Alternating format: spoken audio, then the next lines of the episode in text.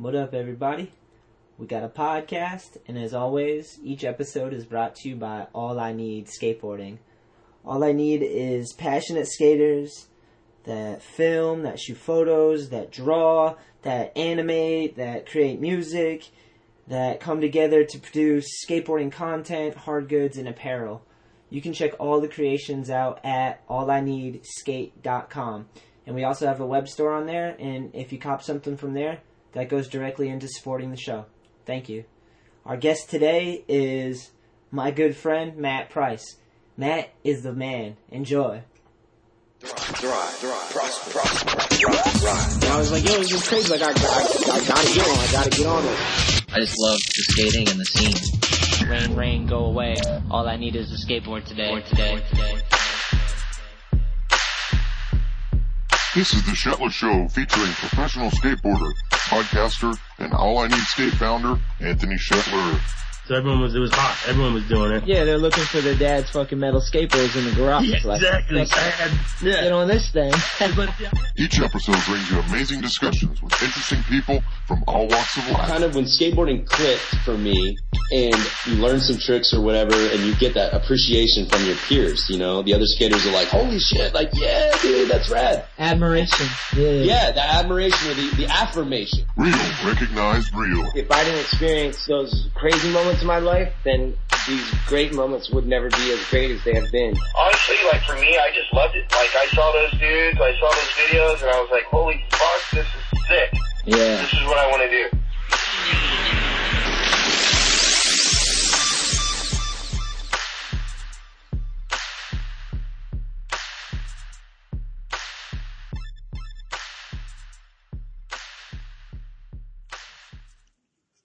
Hello. Hell yeah, Matt. What's up, man? I'm here. Sick. We're in the interweb, bro. We are. Are we live right now? Uh, yeah, we're recorded. It starts Oh. right. It starts right when I start the phone call. Usually. Wow. No pressure. Well, I can always edit the beginning. It's all right. How's, So, how- so if I sound like an idiot, you know, you can make me sound cooler. no, you already sound cool to me, bro. Hell yeah. What's going on, Matt? Uh, nothing. Sorry, I'm just plugging in my charger so my phone doesn't die in the middle of this. I, uh, I just got home from work and just kind of rushed in the door to get here all set up in time. Sick. Um, well, I appreciate you doing that. Yeah, dude, no problem. I'm stoked to do it. We we were talking on the phone before, and where are you living right now? Portland, Oregon. Uh, I'm up here working for CCS, the new owners of CCS.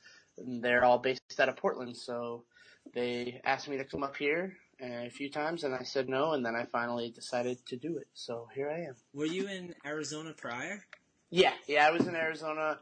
I was. I've been. I've lived in Arizona my whole life except for a year and a half when I lived in Oceanside when I worked in the office at the Skateboard Mag, and then uh, I went back to Arizona for two years after that, and then now here. So I've only been a couple years outside Arizona ever.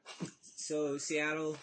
So that area where you're at is slightly different from Arizona. yeah, it's uh, it's definitely it's a change for sure. It's it's fucking rain. I don't. I, I learned about rain because I thought I knew about rain, but I guess I didn't know about rain. Arizona gets rains. I lived in Arizona when I was younger, and we had those monsoon storms that were so sick. Yeah, they're not. You get like a lot. I think it dumps all the rain for the year in like one week, so it's just like really, really. It's, it's like an extreme place, I think, and I think I like that about it because I think. I don't. I mean, it sounds so. I'm a, I'm an extreme person, but you know, it's very like uh, it's very like manic. Like the weather there is just either like really perfect and amazing, or like just so gnarly, you know, or it's really really dry, or else it's like soaking wet the time it rains. You know, it's just like really like I don't know. It's it's a it's a place that people shouldn't live, but they do. Yeah, it's a fucking desert. yeah, it's it's pretty silly. I liked living there, but I got heat stroke a lot. I went to school there, and they would have me like running and like PE or whatever, and I just like wouldn't want to quit, and I'd just get heat stroke and throw up. I'd be that kid off to the side. You were the overachiever. I see. I was the other. I was the fat kid just walking the circle. I never ran that shit because I was like, "Fuck you, running is so lame." You were way smarter than me, though. I was like throwing up, overheated, like for no reason. Asshole. I don't. I don't know though. I'll probably cut some years off my life. I gotta fuck. I wish I ran now. I, I every now and then I'll run to try and pretend I'm healthy, and I it's tough. How old are we now? Uh, we are 30 years old. I just turned 30 last month. Damn, congrats, you made it. I made it. I'm officially an an adult, kind of. I got you beat by three years. I'm 33. Oh, you're old as fuck, dude. Dude, just hurry up and catch up. I'm way ahead. Three years ahead, in fact. Yeah, I'll I'll work on that. when's the last time, dude? When's the last time we've seen each other? It's been it's been forever. Oh, dude, probably last time we saw each other probably was when you like World, like when Canon was on World, you know, and we were probably, I think we kicked it in California maybe. We never did a trip together because the trip I did with World you weren't on. Yeah, but we did one back in the day though. Wasn't it a birdhouse trip? Maybe. Oh, that was like the first time we ever hung out. Yeah, it was a birdhouse trip in like uh 2005, I want to say. I think it was 2005. I was like 19, and uh yeah, we were we were young and fucking. It was right before everyone quit to go to zoo. Yeah, it was a wild trip. It was one of the wildest trips. Yeah, and that was like one of my first trips ever. One of my first skate trips. So we- it was just, it was fucked. we were not easy on you either. We fucked with you the whole time. I remember.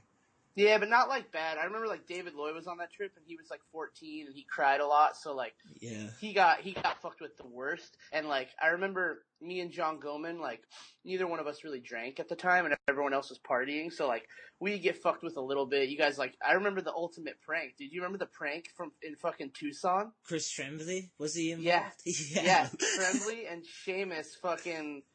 Oh my god, that's kind of a Conspired. lot. They conspired against you. They made you think that they were fighting each other. Wasn't that what it was?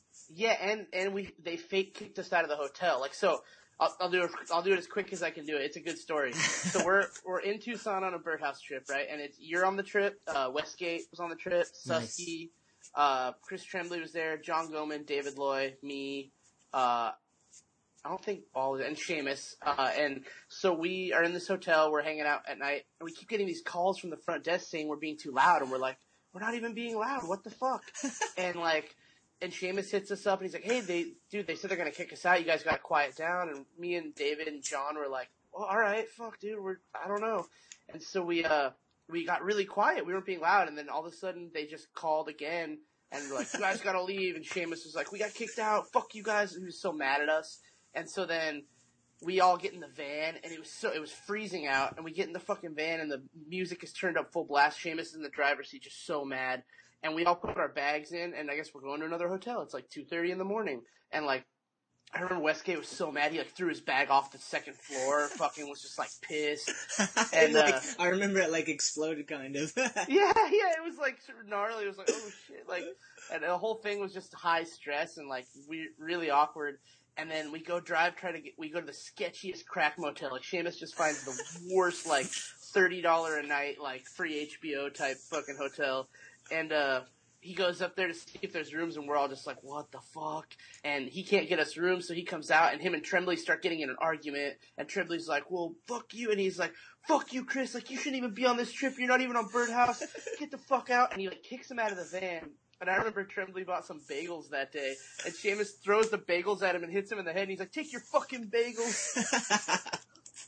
and then we just took off, and like, dude, me, Goemann, and David, and Westgate were just like, what the fuck? like, what is happening right now? And then you and Seamus, I remember, just started laughing, dude. Just started fucking dying. and the whole thing was just a big hoax to like fuck with us. And we went back to the hotel, and we still had our rooms, and like it was all fake, all the calls, everything. Dude, the uh, the other end of that story was me in a room with Seamus and Tremblay, and we're like, dude, it's Matt's first trip. We gotta fuck with him. And then like you guys were all the young dudes, so we're like, they're gonna fall for this so easy. So the Oh whole time we were just coming up with these classic things, and I love that you pointed out the AC because that was the thing. Make it super cold in the van, and I then remember it. then then make make them fighting, so it's super intense. And I think we even planned the music or like some talk radio. No, it was yeah, it was NPR. It was NPR. and It was turned up full blast, like as loud as it could go. Dude, we we planned this shit for so long and it worked so beautifully. Oh, that was it. Was it was it was a beautiful prank, and it was the kind of thing where like, I I've never been on a trip like that again, where like so much emphasis and time and energy was put into like a prank rather than like actually something productive for the trip. But I think you guys, you guys all knew you were quitting and didn't give a fuck at all. So it's just like, The key was like, let's go out with fun. Like, who cares? Like, this is that last trip. Let's enjoy it. And it was just like uh, skating and fucking around. it was, it was fun though, man. And it was a good, and I remember me and Goemann tried to like prank you guys back saying that like, my camera broke, so we had to go reshoot a sequence, and he was gonna pretend to hurt his ankle, and we like failed so miserably at it. Like, yeah, no way. You can't fool us, man. We were, we came up with that elaborate prank. Like, that shit's know. amateur, son. oh, we were we were so amateur, dude. We were fucking we didn't know, but we we had to try. We had heart, you know. We had to fucking go for it. We broke you in pretty good, dude. Every other trip after that must have been like, felt like going downhill. Yeah, I mean they were never as fun for sure. But Cool. uh, Well, I, I have I have a whole list, Matt. We haven't we've barely even touched it. So oh great. I'm gonna get into some of this right now. So we already deep. cut, we already kind of touched on it. You're from Arizona originally. Yeah, uh, Arizona, born and raised in Mesa, which is like a suburb of Phoenix, about like 20 minutes from downtown Phoenix, and then uh, moved to Tempe when I got old enough to like live on my own, and because Tempe is kind of like the college town where like a lot of the skate scene is. Like Cowtown Skate Shop is there, and Nice. you know, some it was more like just where all the homies wanted to live, kind of. So yeah, moved to Tempe, and then uh, I worked for the Skateboard Mag from when I was 19 to when I was about 28, or just just shy of 10 years. I worked. I mean, I still like am down with those dudes. I'm still on the staff list of the magazine and stuff, and I, I do like shit for them. But uh, yeah, I was like a just full time skateboard mag dude for most of that time, and uh, it was cool. Swi- Dave Swift like let me live in Arizona and work for the mag, so that was pretty fun. How did you get hooked up with them originally? Like, how how did you get into that job? Uh, so I was on a skateboard photography website. So I was kind of, I, I don't know if this is audacious to say, but I think I was the first product of the internet as far Nice. as skateboard, as skateboard media goes. Like I think I, so like video streaming wasn't really there yet. So videos hadn't like switched to the internet and photos, there was no social media really yet, you know, like there was like maybe there was Friendster at that point or something, but it wasn't like none of that shit had happened. Magazines were still king, full length videos, and there was a skateboard website uh, these German dudes started called skateboardphotography.com, and it basically uh, it was just a community of skateboard photographers all over the world. And I knew that's what I wanted to do, but I was terrible at it. I was like 15 or 16, and I had a camera, and I had like saved up money and bought a cheap fisheye, and uh, but my photos sucked, and I started posting them on. They had a critique section, Nice. and I started posting them in the critique section, and I would get just dude, dudes were mean. Like you know, skateboarders on the internet, dude. Like they're fucking mean. ass Like shot, fucking ass shot. Dude Yeah. doesn't even know what side to shoot the guy on. yeah, like colors. Fuck these are the these colors make me want to fucking puke. Like dude, fuck off. You know, just like really harsh shit. And I was just like 15, 16, like what the fuck? These guys are awful. And but it, it was good. You know, it like it lit a fire, and I tried. I like there was all these tutorials on there and how tos, and it was like super like just insightful. And I learned kind of how to shoot from reading that stuff. And like I I I would go back out and shoot another roll, and then post it, and dudes would be like, "Oh yeah, this is a little better," you know. And then as I posted more, the the guys who knew what they were doing started to like hate me less and realize that I was like all right and they would give me tips and and I became close friends with a lot of them and like we started you know AOL Instant Messenger remember when that was like the shit Yeah. And you would like so I became friends with all all those dudes on AIM, like dudes from all over the world, skate photographers, and they would we would all share tips with each other and just like talk about skate photos and send them back and forth, and it was this really fucking cool community, and it was kind of the first of its kind as far as skateboarding and the internet goes, and uh, so yeah, I kind of learned to shoot from these dudes that I'd never even met in real life, and from this website, and then uh. Yeah, sorry. Through that, uh, Grant Brittain was a member of the site, but he had like a secret name. And I remember like hearing like, dude, you know that dude? His name was Stick on the site. It was S T I C K, Oh and shit. it was like Stick is Grant Brittain, and I was like, no fucking way, no, it's not. And everyone's like, yeah, it is. So I just like sent him a message and was like, hey, uh, I heard you're Grant Brittain. If you are, can I have the address to the skateboard mag? I want to send photos. And this was like about a year or two into my like time on that site, and I had kind of learned what I was doing. I took out uh, a loan through my grandma through the bank and bought like a Hasselblad and like worked and paid it off and shit. So I had like Nice. I had I had one flash I bought from Matt McCarroll, this other skate photographer who sold me some old gear. So I kind of like had my shit a little more dialed. I knew what I was doing a little more, and I just sent Grant. And Grant was like, "Yeah, sure." He gave me the address, and I sent a sheet of slides, and uh, they fucking they ran one from the first batch I ever sent them. a photo of Levi Brown. Whoa. And Levi, and like, no one knew who Levi was at the time. I did not expect to get anything run. I thought it was just going to be like a critique. And he was like, oh yeah, uh, what's this? Cause I sent him with no names, no information. Genius. Genius. Cause, well, I, I didn't think there was any chance of them getting run. I thought there's no way in hell they'd run my photos of like these random Arizona dudes. Stick saw your photo. Stick saw your photo and got hyped, dude. Stick was down, and uh, yeah, he showed them to Dave Swift, and they were just like, "Yeah, let's put this in the issue." And I was like, "Wait, what?" And then after that, like, I kind of, I guess I was kind of ambitious as a kid, and I knew that like, oh shit, this is like, this is the type of momentum you need to roll with. So I instantly planned a trip. I drove out to California like a few weeks later to meet those dudes and hang out with them. And uh, oh, before that, even Dave Swift came to Arizona, and he made it a point to meet me, which was really cool. He like he told me like, "Hey, come meet here. I want to I want to hang out." And like I kicked it with Swift, and we're kind of similar, and we got along really well. And uh, so then yeah, after that, immediately I went out to California, and I went like every month for a couple months because I was like I had just graduated high school. I had like a part time job that was kind of what I was shooting for the the Value Clipper. It was a paper that did coupons, and I shot photos for them. Like they would I don't know, someone would buy an ad for like pool cleaning and it, their ad buy package would come with one free photo and I was the photographer and I'd go to like shoot a photo of a pool or something. Nice. That's shit. sick. I never even knew Yeah. that was a job. Sick. Yeah, yeah, it was cool. It was like 10 bucks an hour, you know, which I mean, when you're fucking barely out of high school, 10 bucks an hour at the time, well that, that's fine. Down for that. Crushing it. Crushing it. And uh and yeah, so I was I and it was pretty lenient. They let me kind of take these long weekends and shit, and so I kind of would just go out there with uh like me and Marty Murawski would go out all the time. He was like my crew. Me and Levi Brown would go to California. We would kind of just because they were kind of flowed for companies at the time, so it was like it was good for all of us to go out there and just be seen and be around. And yeah, I would always make it a point to go to the skateboard mag and hang with those dudes. And It's after ha- sorry to cut you off, but it's kind of No. funny. It's funny to like think of like photography kind of like in the same aspect as skating. Like the dudes on the message boards are hating because they're kind of protective of like what they do and they care a Yeah. lot about it. So they're kind of like, and then they accept you in. Like I never really thought about that for any much other things. It's kind of funny to think, look at it that way. Totally, and it, it parallels the same like the same trajectory. It's like at that point I was kind of like flow. You know what I mean? Like I was like those dudes would buy me film and they would they would give me and I but and I would get paid if I got stuff run in the magazine, but I wasn't on retainer.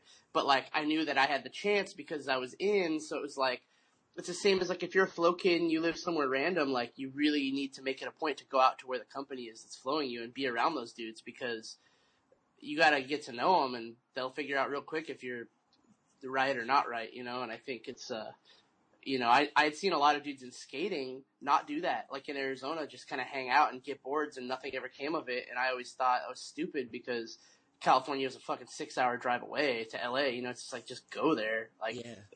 save some gas money and just go. And so, yeah, so I just kind of like took advantage of that, that I could do that. And, you know, I fucking went for it. And yeah, those dudes asked me to work for them when I was 19 and it blew my fucking mind and they changed my life forever. So that was pretty cool. Well, dude, what did your parents think about all this?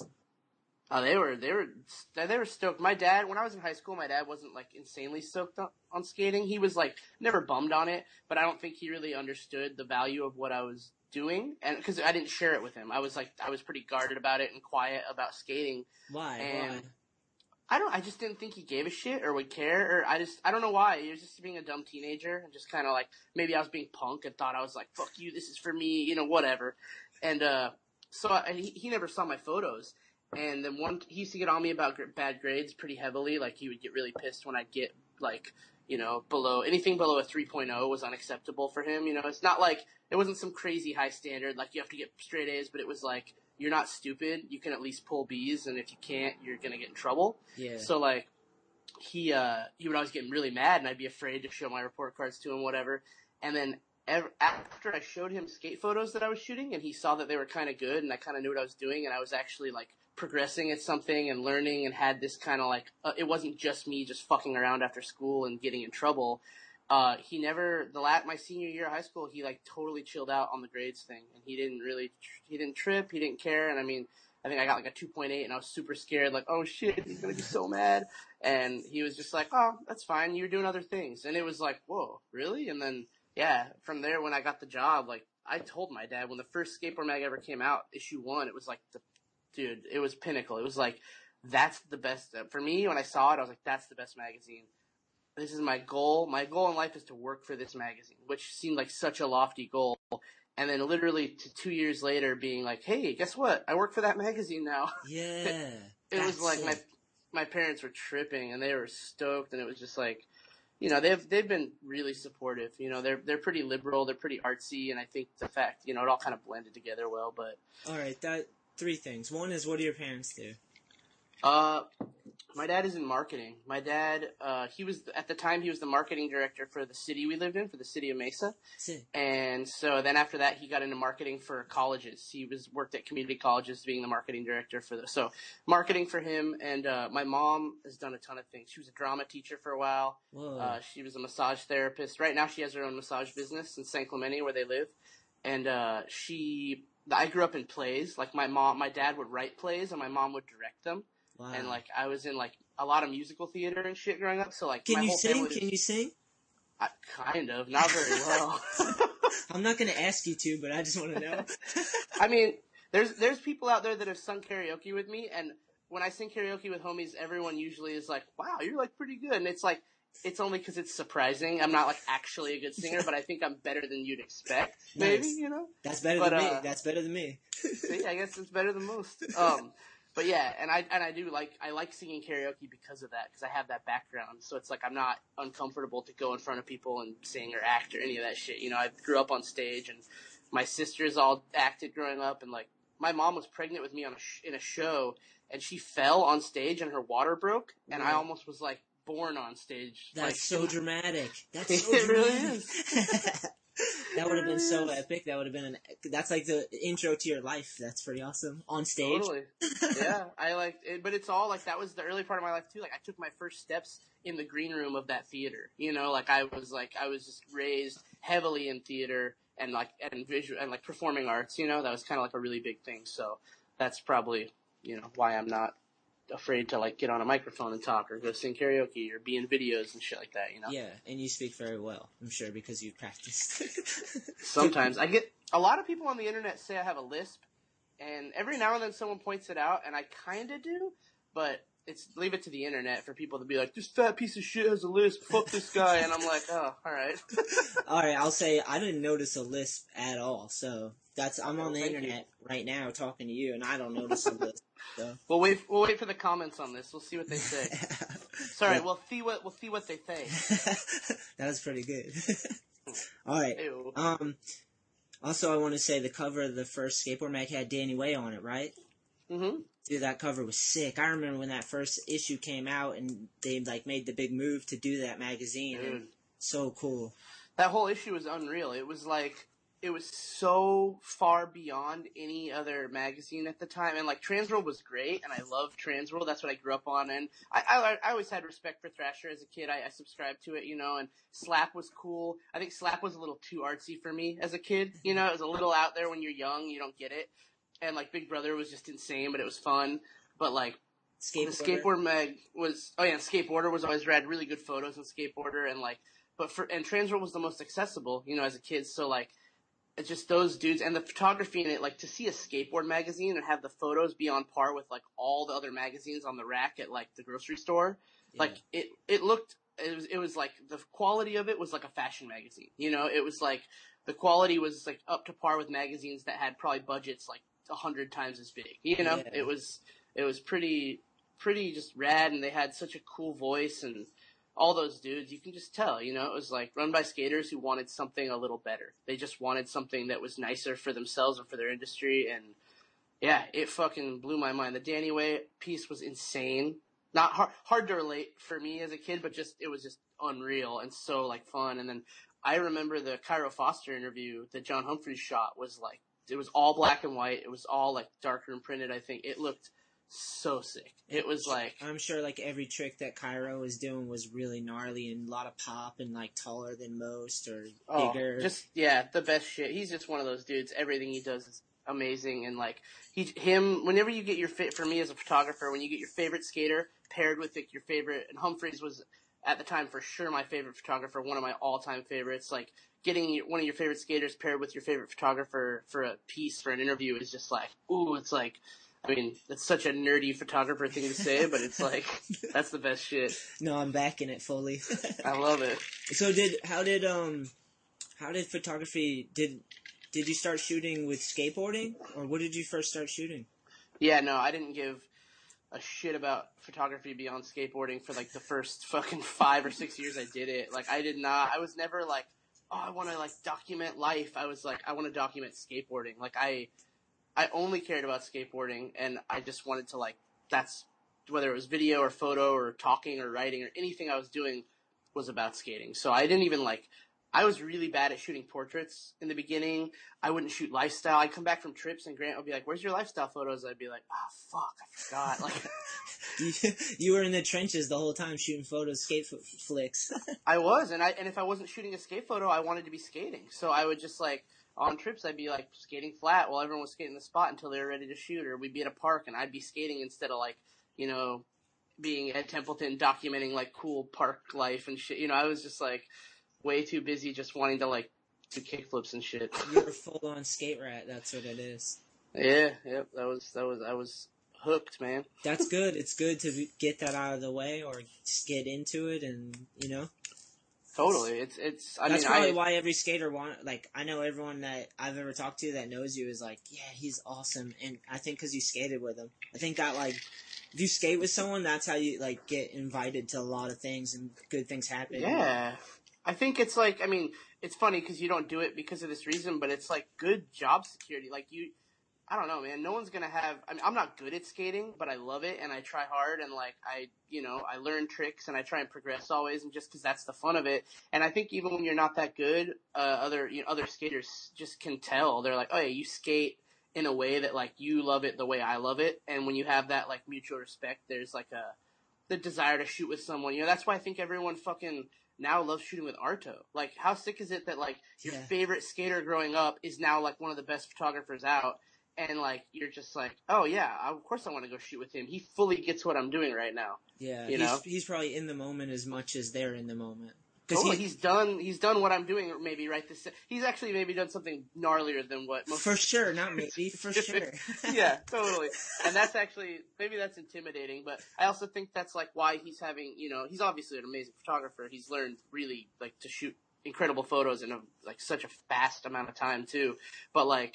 I think that part of the reason that he's like, you know, so sought after now is because it's rad. He like, you know, for a, you know, you're getting a skateboarder shooting Yeah. your photo, and Yeah. that is, you know, that's cool. And I think there's a, a handful of skate photographers that like kind of skate and they could take it or leave it and they don't really like love it as much. And I think it comes through in their photos and it also comes through in when you see people and who they want to deal with. You know, I've, you know, I've had people skaters be like, oh yeah, I don't like shooting with that guy. He just, it's weird. And it's ultimately, I feel like it all comes back to the fact that they're not as into skating as the person they're shooting is. So they just have different mindset about how the whole process should go. yeah, I've experienced that firsthand, for sure. Totally. That's part of the game, for sure. Um, alright, let me see. So, how did you first get your first board, or how did you find out about skateboarding in Arizona, in the desert? Uh, my neighbors, I think I saw it just like, you know, random shit on TV. I, the first skateboarding I remember seeing was on like the Christian channel, just flipping through channels. I didn't grow up like, God Crazy. bless. God bless. yeah. I didn't grow up like, it's not like I was like watching it because that's what I watched. It was like I was flipping through and I saw skating at a park and I remember being like, oh, cool. And, or no, you know what it was actually? It wasn't that. That was the time when I learned how to ollie because so I guess I saw skating just from kids in my neighborhood. I remember my neighbors had a board, a Walmart board, and I I bought it from them. I had some birthday money, and they sold it to me for like fifteen bucks, and that was like my first board. And then my mom bought me a board at Christmas. But then a little bit after that, the first time I never seen skating though on t on like a, a video or you know seeing it on TV or anything. And I remember uh seeing this one dude in my neighborhood told me to ollie. He was I was like, how do you ollie? You know, and he was like, you push down on your tail and then push down on your nose.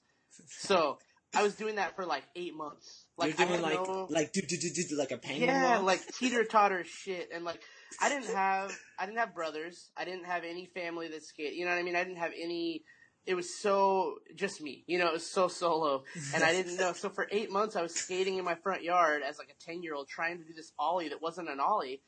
And then someone taught me about sliding my foot, and I was like, oh, okay. So then I was figuring it out. but that guy who taught me about sliding my foot said, "Don't hit your tail on the ground." Oh bullshit, He bullshit, man. He specifically told me that, and then I was like, all right, fuck. So I tried that for like another six months. So like there was a whole year of my skateboarding where I just didn't know the nuts and bolts of it, and it was really frustrating. But for whatever reason, I didn't give up. I wanted it like so bad. And then I saw the fucking Christian channel, and they were skating, and I saw these dudes hitting their tails and popping ollies over hips, Oh and shit. And I was like, I was like, maybe that guy Jason is wrong. I've been lied to. yeah. Which you're like, well, no, he's like three years older than me. He clearly knows, you know. And you're like, and then so I, I hit my tail and it, I made it happen, and I was like, oh fuck, and it was just like, dude, it was the best. I remember there was a point too, like I just I I was a slow learner. I was a huge pussy, so I was afraid to try a lot of stuff. And I remember just like having the realization at age 11 that like I could do ollies and I could do 180s, and I remember just being like, man, you know what? I'll probably never be able to kickflip, but I'm totally happy with that. I have so much fun just doing this shit. I don't even care. Like, I was a conversation I had with myself. I was a pretty deep 10 year old, I guess. Damn, but that's an important conversation to have. You found your limit early on. Yeah. But then, then, then I think back to how stupid I was, cause now it's like, you know, fucking, of course you can kickflip, you can tray flip, fucking, you know, nollie hard flips, like all these tricks that once you skate long enough, you just end up doing everything at least once. And I think back and like, here I was thinking I would just never be able to kickflip and was not even bummed on it. I was just like, oh cool, that's fine. hell, hell yeah, that's awesome though. Because then everything Yeah, after that is like a, everything after that is like a um like a bonus trick. Because you're like, I only thought I could, Totally. make you know. And then it's like kickflip, tray flip, nollies. You got nollie flips? Oh yeah, I, got, I mean, I say oh yeah. I don't have them like great. I've gone Cocky. through phases where they've been good, but yeah. so arrogant, so arrogant. Yo, you give me you give me a week and my flat ground game is gonna be on point. Nice, dude. You want to play skate if we ever see each other again? Yeah, I'll play you skate for We- sure, dude. You know, uh, sorry to go back to that birdhouse trip. That first trip, David Loy was 14 and he was being like, David, let's play skate. And he wouldn't play me because he knew I'd beat him. And he he didn't play me the entire trip because he knew I'd beat him. And he was he just was a pussy about it. it That's why he got. That's why he got so much shit on that trip. It was stuff like that that he kept doing, and you're like, "Come on, dude, come on."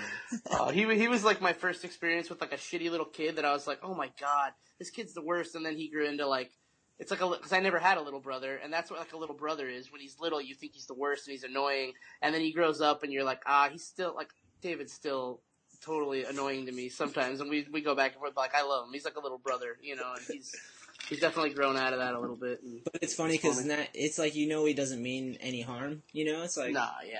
you know what I mean. That's what a little brother is for sure. What are you drinking, man?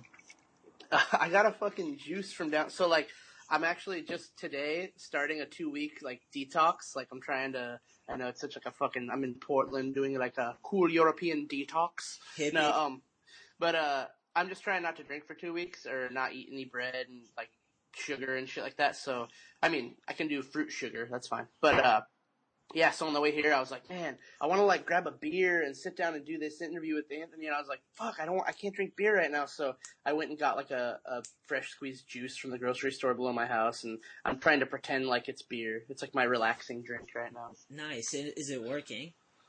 Uh, yeah, it's not. It, you know, it's it's more about when you're having this type of conversation. It's more about the the cadence of like putting something up to your mouth and setting it down, and you know, there you go. You got your coffee mug. um.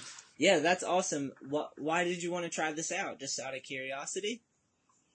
What the drink? Like the um, you said you're doing like um yeah like Oh, a the de- the detox thing. I just am too fat right now. I like I like him fucking. I mean, I've always been heavy, but I've been heavier at certain times and a little lighter. Like I was, my peak weight was like 260 at one point, and it's funny because at 260 I was probably skating better than I. Actually, that's not true. Now I'm probably skating better than I ever have, but I was skating really well at 260 for me. yeah My flat ground was on point. I was like learning tricks. I like didn't I didn't feel terrible and then I started having like heart like heart palpitations that weren't they were totally benign. It was normal, but it like scared the shit out of me yeah and I like decided I needed to clean my shit up. So like I dieted pretty hard for like 6 months and I lost like 40 pounds and I got down to like 219 and then uh I don't know. I've just slowly been putting weight back on. I'm like 245 right now, and I just I really want to get back down and get to 200. So, and I keep like now that I have like a full time job, there's less time to go skate and be active, and I just fucking, I don't know. I kind of hit a wall. I live with my fiance and you know, when you get in a relationship and you're in love, you both, you know, everything's, there's one more element of like, ah, let's just get Taco Bell tonight, you know, it's someone Yeah. else to be like, yeah. Netflix and chill. Exactly. Chill, it's, it's sadly the chill does not burn as many calories as you'd hope. Um, yeah, but that's awesome you're doing this because then you'll have a different perspective. You can try this out, see what, see how it is, you know? I, I hope. I'm just. I want to try. I mean, again, this is day one. I fucking. I'll. I'll let you know if I make it to two weeks because we'll, Well- see. I put out an episode a week, so I'm gonna be able to follow it now because I'll know from like your episode on. That's true. You'll know how. And yeah, I'm just hoping it like cleans the slate, gets me like in a place where About just like, all right, like look how much better you feel after two weeks of eating and you know eating healthy, and then it's like okay, then you can kind of use that as your platform. But I also have a rare two or three weeks at home right now, which it's really hard to travel and be healthy. That's like the hardest. The Oh, hardest thing in skating, and I mean, not is never an excuse, but I definitely notice that I'll go on spurts where I'll be good, and I'll I'll notice I'll lose like five or seven pounds, and I'll get really stoked, and then I go on like back to back trips, and you're just off the rails by that point. Yeah, I do that on trips too. I eat really shitty because I feel like I like because it's like you're on a road trip. It's like this is Totally. it's easy to give into it and just eat like super shitty. Oh, dude, when you're when you're in a van and like you're like bored as shit, and you're driving for like six to eight hours on a you know some trips are like six to eight hours a day you'll be driving, and then you're like. Every time you stop at a gas station, it's like the only excitement is like, what kind of candy am I gonna get, or what, what fucking snack am I gonna eat now? Speaking like a true veteran, my friend. Uh, I've been there too.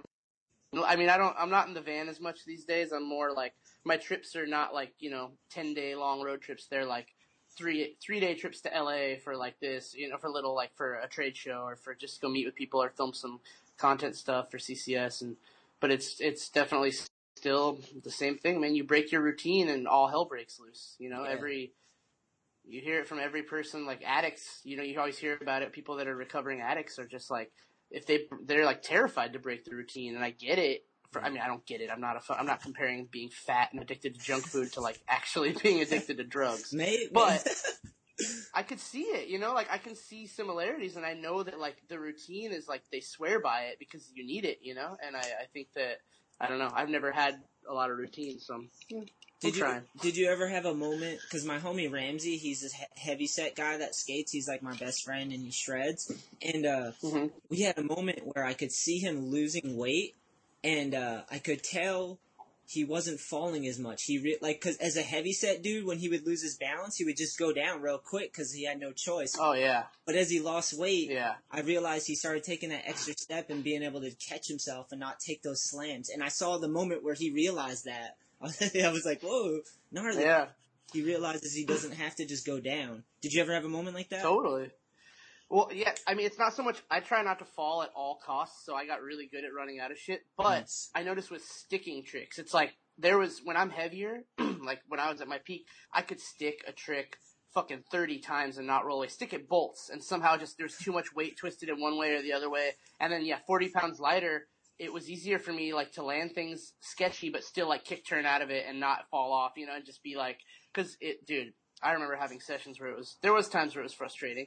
I remember like hard flips are one where like I, one night I stuck like, I probably stuck 50 hard flips and didn't roll away from a single one. I could not do it and I was so pissed and it was awful. And I mean, I assume that has something to do with being fat cause I don't know. 50 Well- times is a lot of times to not roll away. Yeah, but let's be let's be fair. The trick's called a hard flip. So That's true. And, and, and you know what? I never thought I'd get there. So I, it's all bonus, right? that's true. See what I'm saying? Forever paying off. Forever yeah, paying it's off. all, it's all bonus from here. All right. One second. All right. I'm gonna go through my list. I want to cross off some of the stuff. Okay, so some, some beet juice. um, so the skateboard mag, we did that. How long did you say you worked for them for? Ten years? Yeah, just about ten. I was I was on staff as a photographer for seven or eight, and then worked in the office for about a year and a half as a photo editor. I got promoted uh, to like office staff when I was 26, I believe, and did that for 27. I don't know, and did that for a little bit, and then yeah, after that, kind of uh, they did the transition to the Berrics, you know, and I just kind of, you know, I it was just not that it was going in a bad direction or anything. I still, I so I love those dudes, and I think the mag looks really good right now, better than it has in a long time. I just, you know, I felt like with that, it was kind of a good time for me to just branch out and try something new, and it was, uh, you know, it was scary. It was like that was my identity, you know, and that was the dream. It was the dream job. When you only have one dream and one goal, you're like, you get it and it's rad, and then all of a sudden you kind of like, you know, you get to that point where you're ready to do something else, and you're like, well, fuck, I didn't have any other goals or dreams. Like, Yeah, you never plan for that. Yeah, man. Sometimes was, it uh, takes that fi- fixation and that obsession to like get as far as you do with it. You can't even really focus on what's after it, you know? Totally. Yeah, you and you get there and and it's sad when I think it becomes for me it became with the internet, it became a different job. My dream job was to be like the photo editor or the editor of the skateboard mag. And like but then all of a sudden when I got that job, it was like you know, the magazine was small. There wasn't a lot of photo editing to do, and a lot of it was web content and web video stuff. And at the time, I was like, I don't want to do that. Like, I just that wasn't like that was a hard thing for me, and it, it just was, you know, it all went in this direction. And now I've I've come to terms with it, and I do a lot of that web content stuff now because that's just where the industry is. And I realized that I can't be an idealist and sit around and say, well, I should be able to just take skate pictures and get paid good money for it. Like, that's just not how it works for a lot of dudes these days, and you gotta gotta adapt and. I, you know, whatever. So I kind of realizing that that job doesn't exist anymore within skating, kind of was was hard, and it was a bummer, and it was kind of like, fuck, I prepared my whole young life to do this job for the rest of my life, hopefully, and now that job really isn't a thing. Now I have to be a social media manager, and at the time I was just not wanting to do that, and I mean that's what I do now. So fuck. Well, you got like, well, you you had a ten year run where you did that. Did you go on a lot of trips? Yeah, yeah, I got a lot of travel. That was cool too. I got like, cause I worked for iPath for a little bit too. When I worked for the skateboard mag for three years, when uh, iPath got bought by Timberland and it kind of fell apart, and then uh, Ohio Dave was the team manager, and he was ultimately the brand manager. He was making a lot of calls, and he brought me in and. He, let me help build the team with him, which was really cool. It was my first experience being involved in marketing, really, more than just shooting photos. And we got to give, you know, we got to show the world fucking Jaws and Ben Raybourn and Ryan Lay and Ryan Reyes. Those were like, those were our four young dudes that we wanted to bring up underneath Fred Gall and Kenny Reed and Matt Rodriguez and all like the legends. And we were doing, I think we were doing a good job at it. And it was really starting to pick up steam. We were getting back in shops that were had dropped iPath before. And then, uh, and then Timberland sold it to some other company and they just fucked everything up royally. Uh, that So- always hurts when you apply so much effort into something and you can see it starting to take traction. You know, it takes a while to im- things you implement take a while to grow too. You know, like to feel Oh, the yeah. impact. I've had that happen before too, and then you're like, ah, and just pulled the rug out from under you. Yep, and in skate, like you know, it's like I mean, it's a minimum like five year plan on shit. You know, it's like I mean, you really have to know. You have to be able to see the big picture and see the growth pattern like far out because it's not an it's not a boat that you can turn over. You know, turn you turn around, whatever the, the term is. There's some term for Yeah, steering the ship. but uh, but yeah, it's not like skaters are stubborn and it takes them a while to kind of like figure out or, or pay attention to things they weren't paying attention to. And I, I know firsthand because I'm like that, you know. So I, I I get that, and I think that. I mean, whatever. It's fine. I'm glad it worked out for all those dudes that we were, you know, trying to get in the mix, and they're all fucking killing it now. And it's super awesome to see that. And it was like Dave's vision that like kind of turned into my vision because it was his, and it was cool though. It taught me a lot about like like just that five year thing. Dave would always talk about the five year thing, the five, and it's like all he always thought about things that in the future, and he was really good at that. And I think it really it shows. You know, those dudes he was psyched on that we were psyched on together ended up being you know pretty rad dudes as far as skating goes. Yeah, all very classic people for sure. And great dudes, and great dudes in general. The way I just said that made it sound like they're like dickheads, but they're not. Like they're all, they're all my best friends. They're great at skating, and they have awesome careers, and they're like, you know, good friends still. So that's a lot of them, a lot of that was your influence getting them on the team. I imagine homies from Arizona.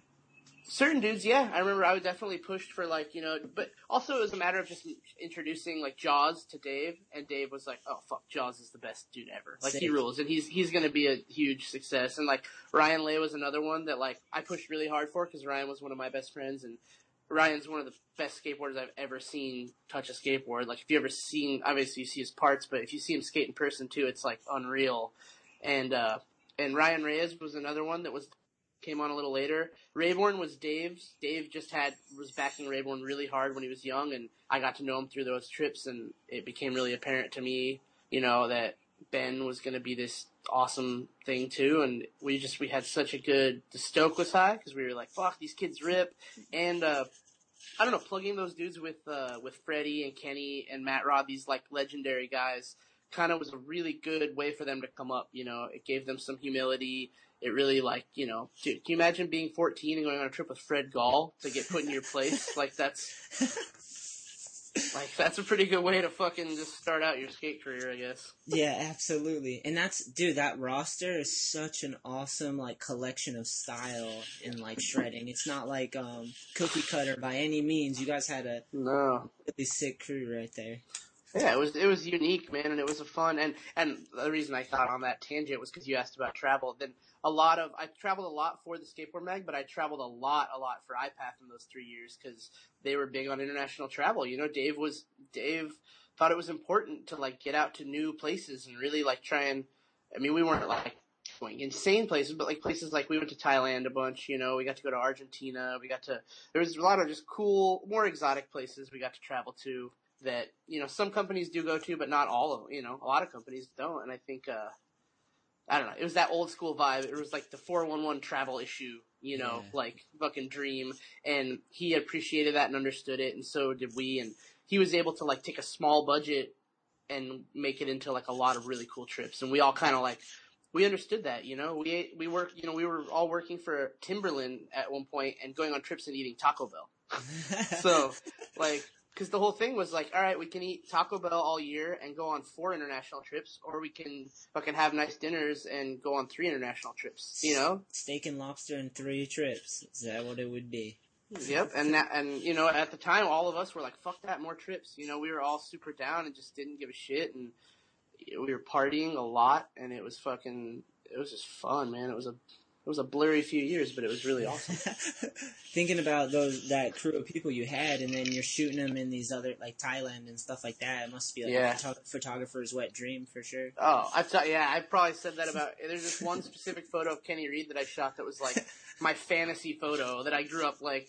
You know, the, the photo didn't exist till I shot it, but once I shot it, I knew that was like the photo of my childhood when like it was like in Bangkok on this roller coaster epic spot that was like a fucking like a spot that doesn't exist anywhere, and it's Kenny doing like a varial flip all fucking like feet like flipped upside down, you know, just all crazy like Kenny style, and it was just one of those things that I grew up with that that type of photo, and it was just super cool that oh shit, I got to shoot that type of photo.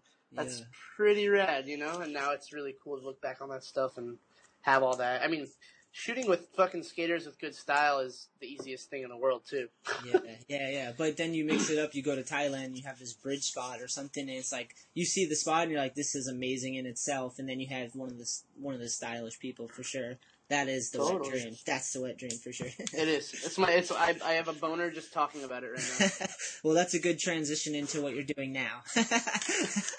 what am, am I? Is, is am I supposed to jack off now? Is that what? um, so how how do we make the transition to what you're doing now with CCS? Um, so, sorry. So after I left, kind of like wasn't gonna, you know, get paid from the mag anymore, and I kind of decided like it was time to move on and do some new stuff. Uh, my friend Kevin Wilrick, who is like a good buddy of mine, like 15 years, he he rides for. I have a skateboard company in Arizona called Brimley, and he rides for Brimley. So like, which doesn't mean much. It's just like a homie thing. But he, you know, so he's like, we've been close for a long time. We, you know, we got on trips together and shit, and then he worked for the shop daddies in Portland and he was doing social media for them and uh, they bought the name to CCS at the end of 2014 they bought the intellectual property uh, and we're going to start CCS just kind of almost from scratch you know it hadn't gone fully out of business yet it was still there was I think the site was actually down for one month only. I think they were doing a bunch of sell offs, like everything was eighty percent off. They were just kind of trying to like get rid of all their inventory. Yeah. And uh, so they bought the name, didn't bring over any employees, no inventory, nothing. Uh, had to like just hustle their asses off for the first couple months to try and get the accounts back involved, you know, and like work everything out. And they hit the ground running in like beginning of 2015. Um, and right around, right before that, Kevin told, uh, Darren, who's my boss now, he said, you gotta talk to my friend Matt, you know, he has a lot of experience in this industry and I think he'd be good to work with. Just kind of hyped me up and they, they hit me up and we talked a little bit and we hit it off really well and I did a couple, uh, little things for them and I ended up being like a consultant for like a year almost. Nice. And I was just kind of like, I, I put the little team together. I got like, uh, Raybourn and Mango and some people involved, just some like dudes I was psyched on, you know, that I thought kind of, you know, the budget was really small and I thought that, I mean, it was fun. It was cool. It was awesome that you'd be able to give people money, but compared to the old CCS team budget, you know, the superstar team, it was pretty small and I kind of, you know, we decided, we talked about it and we decided like, do we want to, do you want to go the superstar route or do you want to try something a little different, you know? And everyone was down to try something different. And I just kind of do what, based off of what I like and I think is rad in skating, you know, and the dudes that I think are rad to work with. And that it's nice they also happen to be doing cool shit with companies that, you know, are involved. And, uh, so yeah, I did that for a year, uh, kind of just did some content for them. We did like a digital version of the catalog, uh, with content and stuff and we're doing that. And then they offered me this full-time gig to be the brand director. And I was a little weary at first, not because of them at all, just I love Arizona. And I had already moved away once and moved back and kind of said I'd never move away again. I was like, I, I love it here. This is home. I don't want to live anywhere else. Where did you live And, in uh, California? I was in Oceanside in California. Okay, yeah, good skate park and- though. Yeah, yeah, it was fine. It was a little boring. It was like a little sleepy and, uh, and I don't know. I just, I missed my, you know, like I said, I have a little skateboard company out in Arizona and my good friends and there's just cool stuff going on out there that I wanted to be a part of. And, uh, so yeah, I kind of thought I wasn't going to leave and then they, I just kept working with these dudes and it kind of just became, uh, you know, more apparent. And at the time too, I was working for Santa Cruz. I was also a Santa Cruz team manager. Nice. And that was all because Andrew Cannon, you know, another really good friend of both of ours. the fucking uh, best dude ever. Best dude ever, yeah. I knew Andrew from when he moved to Arizona, like almost 10 years ago, and we were, you know, he's as close to a, I never claim anyone's a best friend, but he's as close to a best friend as I can get. There's a few people that are like up there, you know, that would, that would att- attain the, the title of BFF, and he'd probably he- be one of them. He's deserving of it for sure. For Yeah. for a lot of people, I'm sure he's awesome. Yeah, exa- exactly.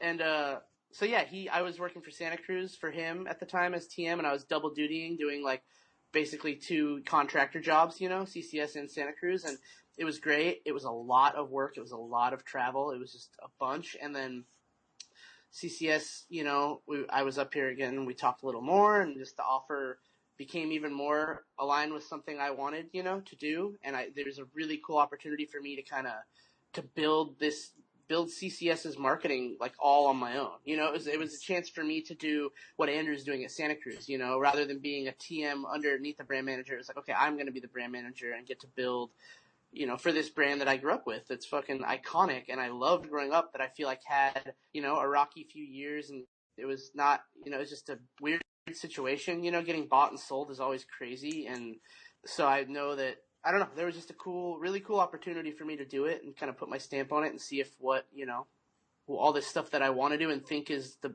the right thing to do is going to actually work. Yeah. So, Yeah, because everyone has a vision of like, if I could do it, this is how I would try it. Or you find things you're like, it'd be so cool. Like as a little kid, you're like, I wish I had my name on a skateboard, or I wish I would my photos Yeah. were in this mag, or I wish I could like do a job in skateboarding. And then like this is like one of the pinnacle thing opportunities. is kind of cool. Yeah, man, it's like it's so. And I, I also I looked at what we did, we were doing at iPath, and I saw that it was working. And I think if we had had more time, it could have really done something cool. And I was always bummed that that never panned out. And I thought, you know, this is another similar opportunity to take a brand that's really fucking ultimately awesome that just had a weird turmoil for a few years and kind of has been lost, and just kind of get a chance to like try and like build it back up. And I think it's uh I don't know. I, it never it never sounds enticing to go work for a company that's got their shit together. I feel like you know. I mean, I guess it, it does in some ways, and I'm not saying they didn't have their shit together, but it was like very like free. You know, they hadn't really there was no marketing in place, is what it was, and yeah. it was its opportunity to come. And Darren, who's the owner, who's my boss and the president, like he is a really he like he doesn't skate, you know, but he's not like a non-skater. You know what I mean? He like he understands what it takes to come into this industry and do it right, you know, and he's respectful of like of skateboarding and of course skateboarding and he understands that like he doesn't understand on the level that he goes skating, but he understands on the level that like he lets us kind of do me and Kevin who are the marketing team and we're both skateboarders, he lets us do things based on the fact that he trusts us. You know, he trusts us as skateboarders and uh, Yeah, and that's cool. That's good leadership skills. Like if you're gonna hire someone and you bring them in based on their skills, you gotta trust them and let them. You gotta you pick the right piece and you gotta believe that. You know that's awesome. Totally. Yeah, yeah, no, and that's and you know knowing that it was kind of like all right, well I guess this is the this is the place for me, and I'm gonna go try and do this and see, and it's been awesome, and we've had rad success so far. I feel like people are people are noticing what we're doing, which is really cool. The more I hear that, the more I mean, obviously. You know, in any business, like it's rad when you see people actually buying skateboards from your site. That's really cool. But also as a marketer, it's just really awesome to hear people that are like, oh yeah, like I saw that you guys did that. That was really cool. You know, and just hearing that is like, oh fuck yeah, that's that's rad. I like that, and I want to do more of that shit. And we're growing, you know, well right now, and everything's yeah, everything's moving along. That's awesome, dude. And I, I, um, if they want to be, if they're gonna do stuff within skateboarding, they got the right dude. You're the right dude for the job. I, I like to think so. I hope so. I was on your first trip, bro. I know you. That's true. Do you remember how hard you sacked on that trip? oh, there's a sequence. Thank you. Yeah. Thank you, That was- Matt. that was the hardest to this day. To this day, the hardest I've ever seen anybody sack in my life. Dude, I didn't I'm- even. I brag. Oh. About, I brag about it all the time. I've showed so many people that photo in the in the footage. Oh, Dude, I, th- that I frame. I sacked it so hard, and then it was so hot because we were in New Mexico. Yeah. And Las uh, I, yeah, I just went. I ran to the corner where there was shade because I was like overheating instantly. Sack to Yeah. overheating. Oh, it was brutal, man. That frame, like your feet, your toes are trying so hard to touch the ground and they can't do it. Oh, Hey, lightning doesn't strike the same place twice. So when something happens like that, I tell myself that. I'm like, ah, it can't possibly happen again. it has a few times. It has a few times though. I was so close. I remember I got to the end or like three quarters of the way, and then yeah. happened. We had a sign, and the sign was just we didn't take our time with the sign. Uh, everyone was a little bit. that was a wild trip. I survived it though. Did. You were all right. I thought you were gonna die. I thought you probably might die from that. It looked that bad. I'm pretty hard. I'm hard as nails. I've taken some slams like that where I just got bodied and like surprisingly like I don't know. Another one was in Arizona on that tubba that goes down and straight out. Um, I was doing something on that. I Oh yeah. dude, I slipped out like head height and I landed on my back so hard. It was like that was another time I thought I got really hurt, but survived it. Survived. You got it. Um, okay, we're gonna switch. We're gonna switch it up. I like that you answered the. I had it. I did. I wrote down. How did you do in school? And we already covered that, which is nice. Oh, nice. So you're you're lucky that I'm good at talking about myself. Uh, yeah, I'm glad. That's awesome. um, all right. I want to ask you who your favorite skater is now, and who was your favorite skater 12 years ago. oh, that's a really cool question. So I'll start. Can I start with 12 years ago? Yeah, even better. So 12. So my all-time favorite as a kid, just all around, all the eras, was Koston. Koston was like, it's like the, he was like the best dude. He was the funnest dude. He had the product you wanted. You know, like I, I Koston boards, Koston shoes. It was like he was always. I never was bummed on anything he did. You know, he always just did cool shit. So I, and still to this day, I still hold a lot of. I have like really. He, I hold him in high esteem. You know, I'm a really big Koston fan to this day. Fuck. And uh but currently currently like my favorite skater Dude, you know who I've been really psyched on? Like just like you know, of the moment right now, I've been skating with that kid Dane Brady, who rides for. Polar. No, he um dude, he is he's definitely him and uh his friend Emil, there's this kid up here that it's like his little buddy, he's this kid's like fifteen and he's they're just dude, they're sick. They're fun to skate with, they're rad dudes, but they're also just fun to watch skate. Like I just really and they're fun to shoot with. Like all their photos come out really cool. Like I don't know, every time we go shoot stuff, it comes out in a way that like is just really better than most of the stuff I've shot recently, and I'm always kind of tripping. And I don't know, they're just like skate rats, and it's super fun to watch them skate in this really like I don't want to say innocent way, or just this way where they just go skating and like they don't really film much. They film on phones, and it's kind of I don't know. I'm, it's that thing where I'm trying to like sell it too hard, like they don't give a fuck, but like they. They they don't really like they just go skate and it's really fucking cool to see and they do insane tricks and like no one will see them because they weren't filmed or anything you know and it's like wow that just that happened and it's not going to happen again. That's crazy, you know. And Yeah, that's sick. That's really. but they're fun. get, yeah, they're getting me psyched, and you know, it's it's hard as an adult once you see everyone to say like, oh, this is my favorite. But I'd say the all time favorite is Koston, and then yeah, I think right now Dane is like definitely up there for me. Like fun, fun dude to watch, and his video part he came out with in the Polar video was like, I've watched it a lot. It's like a really sick part. And Hell yeah. He's probably getting sick of this because I just wrote something in the skateboard mag about being psyched on his skating. He probably just like, just sees me going everywhere, like sucking his dick, and he's probably gonna be all uncomfortable. Like, what are you doing? I get it. You like me, bro. I know. I, I have to go hang out with him now and like bring him flowers or something. Like, I'm gonna have to go watch his footage again because like um, it would be sick now that I know you you're hyped on him. I'll get to watch his skating. It's awesome. Dude, wa- yeah, watch his polar part if you got if you have that video or someone has it. Like, I've seen don't know, it. I've seen it, but I gotta go. Wa- I I do so much stuff. Like I do a lot of stuff. It's like hard drives dump, but I gotta go through and watch it again. And now, especially now that I know that you like him that much, it's gonna be awesome for me because I'm gonna instantly like him. I'm sure. I don't I don't have a crush on him, dude. He's like not my type. Okay. Dude, whatever, bro. it's 2016. Whatever. It's all good, bro. Yeah, I know, but like I'm into like fellow bears. You know, I'm like if I was gonna have to pick, I'd probably want dudes like me or like an Andrew Cannon. I also the other day was watching. This is just gonna sound make me sound really gay, which is fine. Nice. Uh, I was watching the Adidas video with some friends and with my uh my my fiance, who's a woman. Uh, nice. and I, I was like, I go, Lucas Puig is kind of, he's kind of a good looking man. Like I was watching him skate in those high white shorts, and I was like, I'm kind of into Lucas. I Yeah. you know, if I had to pick one guy, I think and that'll probably make him uncomfortable if he ever hears this. Yeah, but he like, does like with the shorts. He you can see like he's got strong legs and usually has some chest hair because I have chest hair. So a fellow person, See? yeah, and yeah, he- I do too. I do too. You know, Yes. it's like uh, I I just I have respect. It's mutual respect, you know, and uh, it's not a not in a sexual way, just in a hey, like you you know, decent looking guy. I'm not afraid. I'm not afraid to say that. that's fine, man. I agree, one hundred percent. I think Andrew, if he Andrew Cannon was here, he would indulge us. Dude, a quick side funny story about uh Cannon and me and uh, uh gay stuff.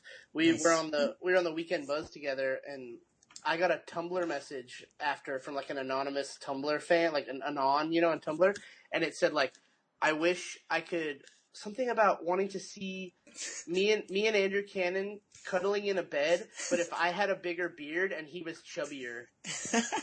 they had And I was specific demands. Yeah, yeah, and I was just like, oh my god. So I was with Andrew one night, and we shot a. I had a beard at the time, and I had an old photo of Andrew where he was a little fatter, and I shot it and I put it on Tumblr. I said, for the dude who asked. Fulfilling dreams. yeah, it was just funny how specific it was. He like was so, like knew exactly what he wanted, and I was like, damn, respect. What's weird is that you all the material to create what he wanted. That's strange. Yeah, his fa- his fantasy already existed, he just didn't know where to look. And we've cuddled in we've cuddled in a bed many times on skate trips. So I mean, it's definitely gone down. Oh yeah, I've been in a bed with Andrew before. Completely straight, bro. Yeah. All right, next next thing. Um, worst injury. My worst injury, I mean, just being fat for my most of my life. now. I don't know, bro. no, um, no, I, I'm pretty like knock on wood, man. I got some particle board here, but knock on wood, I uh, I tore ligament in my ankle when I was like 18. I was actually, I learned, uh, you know that ledge spot in Arizona with the rounded tops, the yellow and blue ones that everyone skates. yes. Gilland. I was there with Marty Murawski one day, and I was doing nose slides on it, and I I learned the nose slide pop over, and I was all stoked, and I did a couple, and I was feeling good, and Marty actually shot a sequence of me doing it, Nice. and I have it somewhere, and I was it was cool. I was like, oh, this is like kind of like a real skateboard trick. Like I was really excited, and I was like, I'm gonna go fast and do it. Like I want to actually like, do the whole ledge, you know. Yeah. And I hooked my leg on it, put it down funny, and like missed the ledge and just smashed my foot into the ground, like trying to catch myself oh man. and just fucking worst ankle roll for sure. Had to go to the hospital, all that shit. It was the only time I ever went to the hospital for like a skateboard injury and Did whatever. you cry? But Did you cry? Don't lie. no, I was I was with Marty, dude. He was like one of my favorite skaters. He was I was trying to be tough, you know. But I definitely screamed. I was scared. Like it was that you know that feeling when the bone stresses and you feel that like those shivers in your bone. Like that feeling, I had never had that, and it was really like, oh, it spooked me. It felt really like, it's like the. I imagine if it had a sound, it would be the sound of like an air horn going off inside your bone. Like it's like, "Meh." like you're like, oh shit. yeah, I've been That's- there a few so- times. I bet, man. I, I mean, luckily, lu- again, knock on wood. I knock on a lot of wood today. Yeah. I haven't, I haven't broke a bone. I haven't, I've been, I think I'm just a thick, sturdy human. Nice, nice, a good stock, good group. yeah, people, people say that big boned is not a thing, and it's probably not. But if it is, then I am that because they're, you know, I'm just a. There's a lot of, uh, I don't know what you call it, matter in me. yeah, you're made up of a lot of matter. Beautiful. I, I am. Yeah. Um. All right. I have two things, and I have to write one down so I don't forget. One second. All right. The first question is going to be, why is Marty so awesome? Oh, Marty Murawski? Yeah.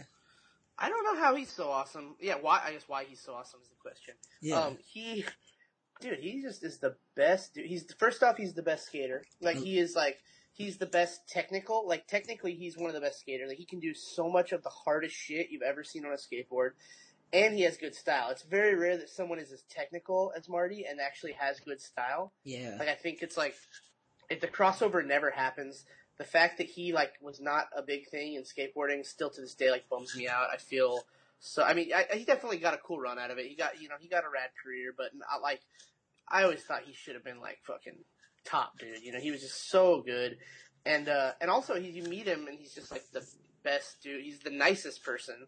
He can never like we. I used to always say like if Marty Marty's version of talking shit on someone would be like everyone would be in a room and they'd be like hating on someone like fuck that dude. Oh he did this he did that or he fuck that.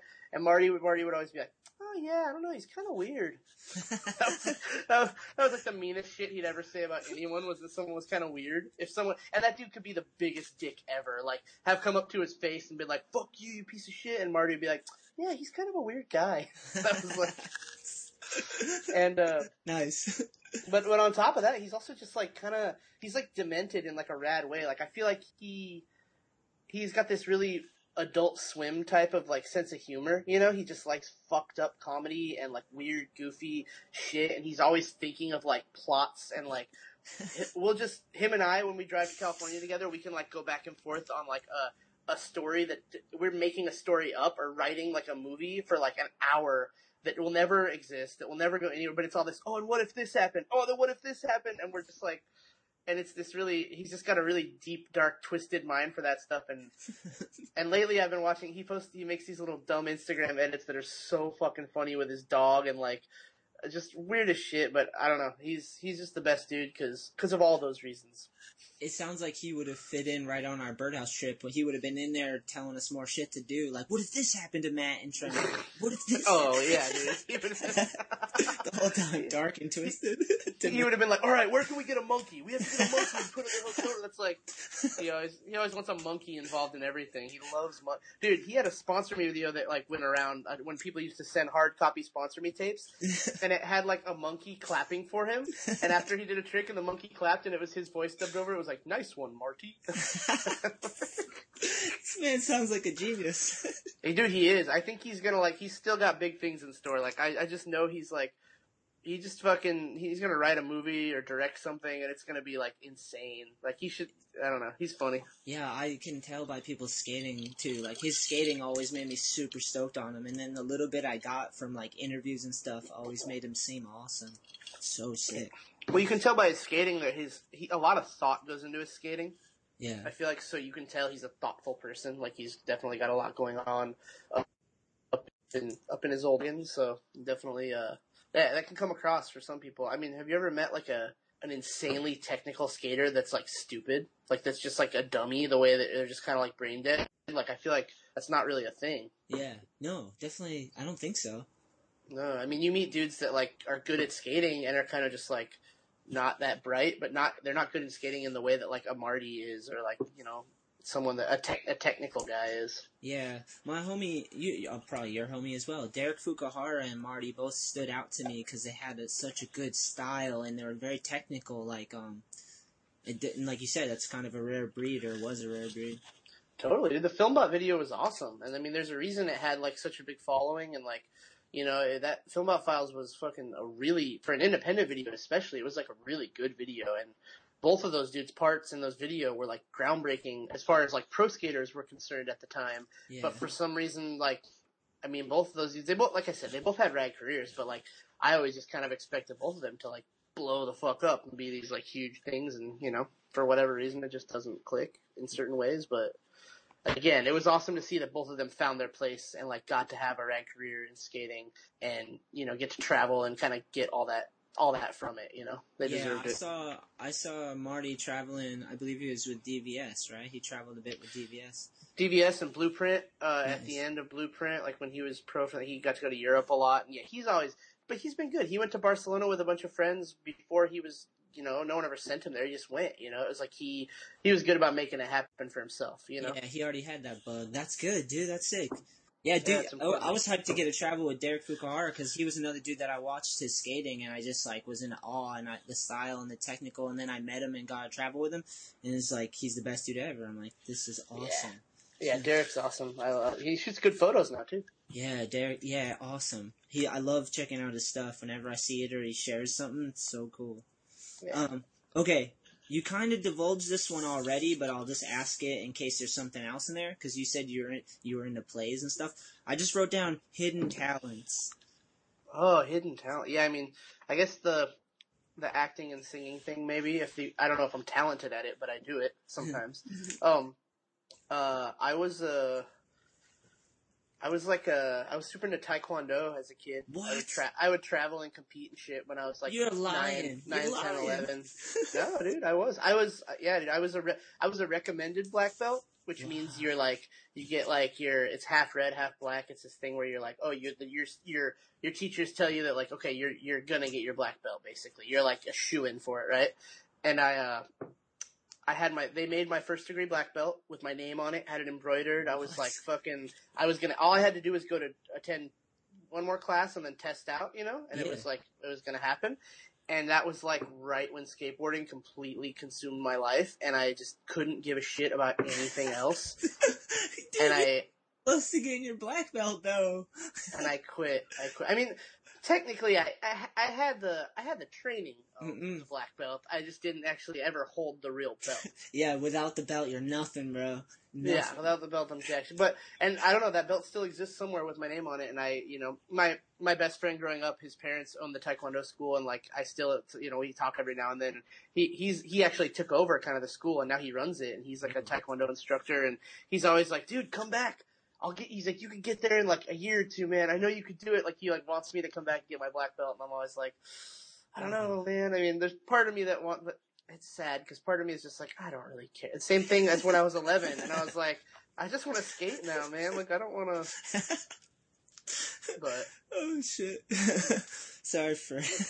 no, no, it's dude, it's insane. Like looking back on it, my parents should have just made me do it. Like I was fucking 11 or 12, and I was like being a shitty kid. Like I don't want, to, like, dude, just go to the two fucking classes and test out. You know, like how. But they were just like, oh, whatever, it's your thing. I mean. It was it was funny, but I went to like I traveled to Little Rock one year and competed in the World Championships and got like third place in my division and worlds and shit. Yeah, yes. Did you? Did you? So, what? How do you win that? Is it like a point structure or something? there was like a, a forms thing where like you do like a a rehearsed kind of like set of moves or whatever, you know, like and whoever does it best, you get scored based on how good you do it. Nice. And then there's like a, a sparring section where you like you know you have sparring gear on and you like you get like I don't even remember. I think it was like two points for kicking someone in the head, one point for kicking someone in the body, like stuff like that. And so you just go out there and try and kick people in the head basically. And Whoa. I I kicked a few kids in the head and got a trophy, and it was cool. You got like the gear on and everything. Oh yeah, you had like the the squishy headgear and like the you know we were kids and shit, so it was like you had foot gear, hand gear, and head gear, and a mouthpiece and a cup. I never wore the cup though because I thought it felt like shit. Cups are bullshit. Yeah, I, my balls are really hard naturally, so I'm good. They're bullshit till you get kicked in the balls, and you're like, damn it. yeah, I just knew I'd pro- I knew I'd protect them well, so I wasn't worried. I used to always say cups were bullshit, and then I sacked that rail, and ever since then I just wear a cup now. Yeah, right, dude. Who was? Oh fuck! Why can't I? I was with someone the other day, a skateboarder, and they told me that growing up, their dad made them wear a cup skating. like for real? Oh, it was Walker Ryan. Wow. Walker Ryan. I think yeah, it was Walker Ryan, dude. He told me his dad used to make him wear a cup to skate, and he had to for like a few years, dude. That's that means he was wearing a jock strap, right? Don't you have to have a yeah, yeah. You wear a jockstrap and a cup, and he said he had to do it, and like he would, his dad would knock on it or something before he got skating to make sure he had it. That was insane. Sorry, sorry, Walker, if I'm outing, I'm outing you right Too now late. to the world. Too late. Oh my god. That's amazing though. That's probably why he's so good at skating because once he took that off, his kickflips probably felt way better without it. Yeah, dude. It was like Babe Ruth. He was swinging with two bats. you might be my favorite person ever, Matt. Thank you. Thank you Thanks, for Anthony. that. oh shit. I took I boxed for a little bit when I was younger. I had the headgear. I loved when they would wrap my hands. That was my favorite. Like my dad used to wrap my hands, and I Uh-huh. loved, loved that feeling. And then punching the heavy bag. Yeah.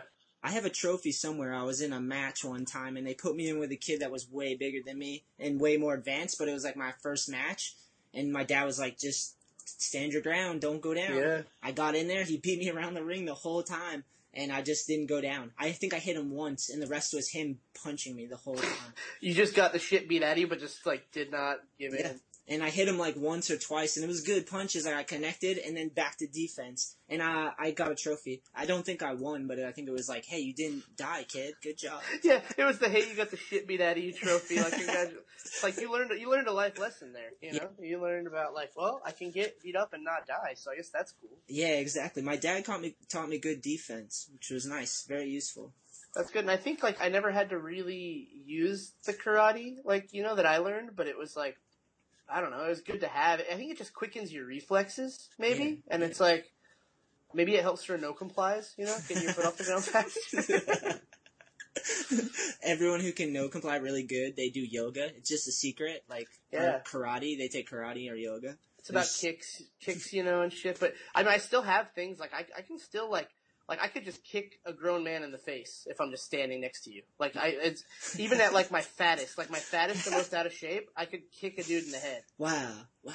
My homie. Ra- Ne- no, please, next time we're together, I'll show you. Pl- please do, please. My homie Ramsey that I was talking about earlier, who's oh, uh, like heavy set as well. He is surprisingly flexible. He can like touch his head with his foot and shit. And I'm like, how the fuck? Yeah. Like, It's like the the it's like the fucking you know Jack Black's on that tip, fucking Chris Yeah. Farley, like the, the fucking hyper like quick moving fat guy. And it's okay, you can say fat. You don't have to say heavy set. I mean, I don't know if you're gonna offend your friend Ramsey. I just know that No, there's a lot of uh there's a lot of uh. I, it- me and my friend Tim Ward always joke about this because he's like, you know, we're both like fucking big dudes who skate, and we always joke about big dudes and big guys because people will like be talking around us. They're like, "Yeah, dude, this fucking, this like bigger, bigger guys, you know? like, they see you and they're, oh shit. yeah, they get really like, uh, and I get it. You know, it's the same thing. Like, dude, if you're fucking, you don't want to like, you don't want to offend. Like, if you're around like a, a gay friend, you don't want to accidentally say like some fucking like slur that's gonna bum them out. You know, that isn't that isn't necessarily you being like saying something harsh, but like you don't want to offend anyone you're with is what it is. You know, and I and I get like people do it, but I'll always just kind of be like, oh, you can say fat. Like, I get it. Like, it's not like for the sake of conversation, it's not, your story just got ruined because you stopped and said big. You know, like whatever. Yeah, kinda like. You want the you want the story straight through. Like just do Yeah. you can say fat. It's fine. It's not a big deal. But yeah, I, it's I like alright. I have I dealt with a receding hairline when I grew up, so like that's like a thing, I guess. You have the bald thing. You'll be like, dude, this fucking bald. Uh, Exactly, guy- and I'm like, guy uh, with guy with not that much hair. and then that's when I go, dude, I don't even care. Look at like I'm down, like whatever. I shave it now, and I'm like, doesn't even bother me. Like That's so- like Andrew. Andrew had the same thing, dude. He was like, "Fuck it, I'm gonna." I, he's like, "This, I'm not gonna try and hold on to it. It's going, and I'm just gonna fucking just buzz this shit. It's out of there." Yeah, it's way easy. It's uh, not even a thought now, and um, girls find it sexy, dude. I mean, I'm engaged, but I'm just saying, like, it's nice. Hey, it's not right. I think girls find confidence sexy, right? Is I mean, if fucking if I if I did all right in this world with a woman, then I think anyone has a chance. Nice. Did you- see it. Did you say you're married? Engaged. I mean, uh, I uh, I got engaged in December. We've been together for like three years. We lived together. She's moved three different states with me. Nice. Wow, that's sick. She's a Yeah, rider. that, she. And that's that's kind of what it was. It was like she moved moved from Miami, where her life was, to California when I lived there. We moved in together. Then she moved to Arizona with me, and now she moved to Portland with me. And that was when I. That was I was like, well, I mean, nothing else is going to test this relationship until we have kids. So I mean, I, she's the one. So Yeah, we kind of yeah. we went for it. That's dope, dude. I'm engaged too. I've been engaged for years. When are you getting married?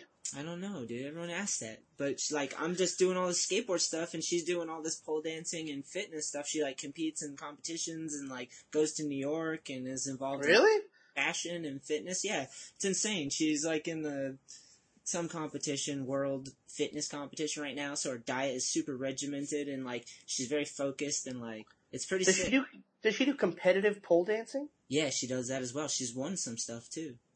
Wow, It's like skating to her, Matt. Dude, Matt, it's like skating to her. Like she's, she'll come up to me and show me footage of girls that she's like, look at this, dope. And I'm like, it is, it is. I'm just like looking at it like, damn, this is so sick. Like, so just, That's cool, man. just to have someone that found something, because I've always been like that with skating. So like, with Yeah. a girl, to find a girl that's like into something is cool. And then I don't know, I, I got engaged to her um in Taunton where I live. Here's a funny story. She um we lived in kind of the hood in Taunton. It was like seriously like section 8 and crazy shit and there was Mhm. like across the street there was like people yelling all night long, drug dealers. Oh yeah, yeah. But uh, we were living there, which was pretty gnarly. But um, I engaged. I asked her to marry me there, and we used to walk our dog Elwood. He's like um, his hashtag's Elwood the Great. If anyone wants to check him out on Instagram, miniature long-haired dachshund. My sister has his mother. He's a thoroughbred, beautiful dog, and he's my best friend ever. Just BFFs, like for sure. Um, He he attained the title of BFF. Exactly, and this is why because we used to walk in this field that was kind of near our projects or whatever you want to call it, and it's this big field, and um, we used to walk Elwood over there and let him loose, and he'd run back and forth between the two of us. Mhm. He'd like call him, and he'd go running all hyped, and then I'd call him, he'd come running all hyped, and then uh, I actually when I wanted to ask her to marry me, when he came to me, I like put a little ribbon around it with the ring on his neck. And then she called him, and he came. She came. He came running all the way across back to her, and then she like saw it on his uh on his neck, the ring, and then so that's. like, oh, but the crazy part of the story, so I walked up to her and I'm like, "What do you good. think?" I basically said that. I'm like, "What do you think? Are you down?" And she's like, "Yeah." And then the crazy part is, dude, that's that's a mental institute, a hospital. we didn't realize that because it was a huge property and there's like Oh a my an God. insane asylum. that's what it was. I asked her. that's to where you asked her to marry you. it was. I asked her to marry me on the grounds of an insane asylum. That's pretty good. See, mine was uh, mine was pretty nice and romantic. We went to the place where like she we first stayed together the first time she visited LA, this hotel in LA, and like I surprised her. But we were just like that day I had to go shoot some shit, and I was just like wearing a hoodie and normal. Like I was definitely like not didn't look nice at all, and I secretly filmed it, you know, and I realized after I had filmed it I was wearing a Jenkem hoodie. And I like realized that I had proposed to my girlfriend in a hoodie with like a euphemism for huffing your own shit on my fucking sweatshirt. And uh, uh, I was like, man, I'm really sorry that I didn't think about that, and that's what we're gonna be able to tell our kids and grandkids one day. That's why me and you are friends because we both didn't see those coming. I didn't realize it. it's like, how do you think of that? Yeah, right. You like didn't you just missed those key details that you're like, oh, like in the our, oh our proposal video is so cute, and then little kids are gonna be like, what's Jenkem, Daddy? And I'll be like, well, son, it's when you huff your own shit fumes. At least just don't lie to him. That's it. Keep Yeah. the truth going, bro. You go, but I love your mother. That's the moral of the story. Yep. All right, I got a couple. I got a couple. I want to ramble off here. We're gonna Go do some it. do some top threes if you don't mind. No, yeah, go for it. Well, obviously we got to do top three foods. So think about it for a second. I'll get. I could probably mold. I'll, I'll say lobsters. Why? Why? Obvi- why? Obviously, Anthony is because I'm fat. That's what it is. No, no, obviously. no, no, no, no, no, no, no, I'm bro. just kidding. you go, yeah, you know, you're heavier. You gotta do some food.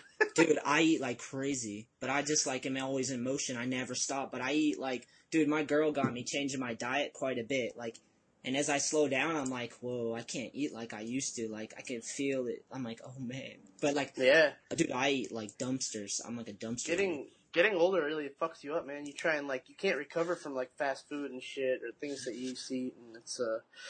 Oh man, whatever. I'm not. Here, I'm not here to be the old cranky guy. Um, top top three foods. Uh, pizza, nice, classic. the number one food. I dude, I just, just there's nothing better than pizza. I'm writing this um, down. I'm writing this down for my for myself.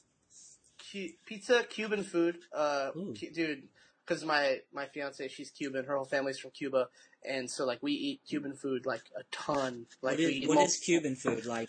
So, yeah, it's like a lot of uh, black beans and rice Nice. mostly, and then you know different meats, porks, uh, like arroz con pollo is like a you know rice, a yellow rice and chicken dish she makes. It's really good. Like picadillo is like a a ground beef dish that you do with rice and beans and like uh tostones are like my favorite shit in the world. It's the you take a green plantain, like an unripe plantain, and you mush it into like a cake and then fry it and put salt on it, and it's like almost like a like a little banana pancake, a fried banana pancake kind of, Ooh, yeah, or that a sounds. chip, like a thick chip, dude.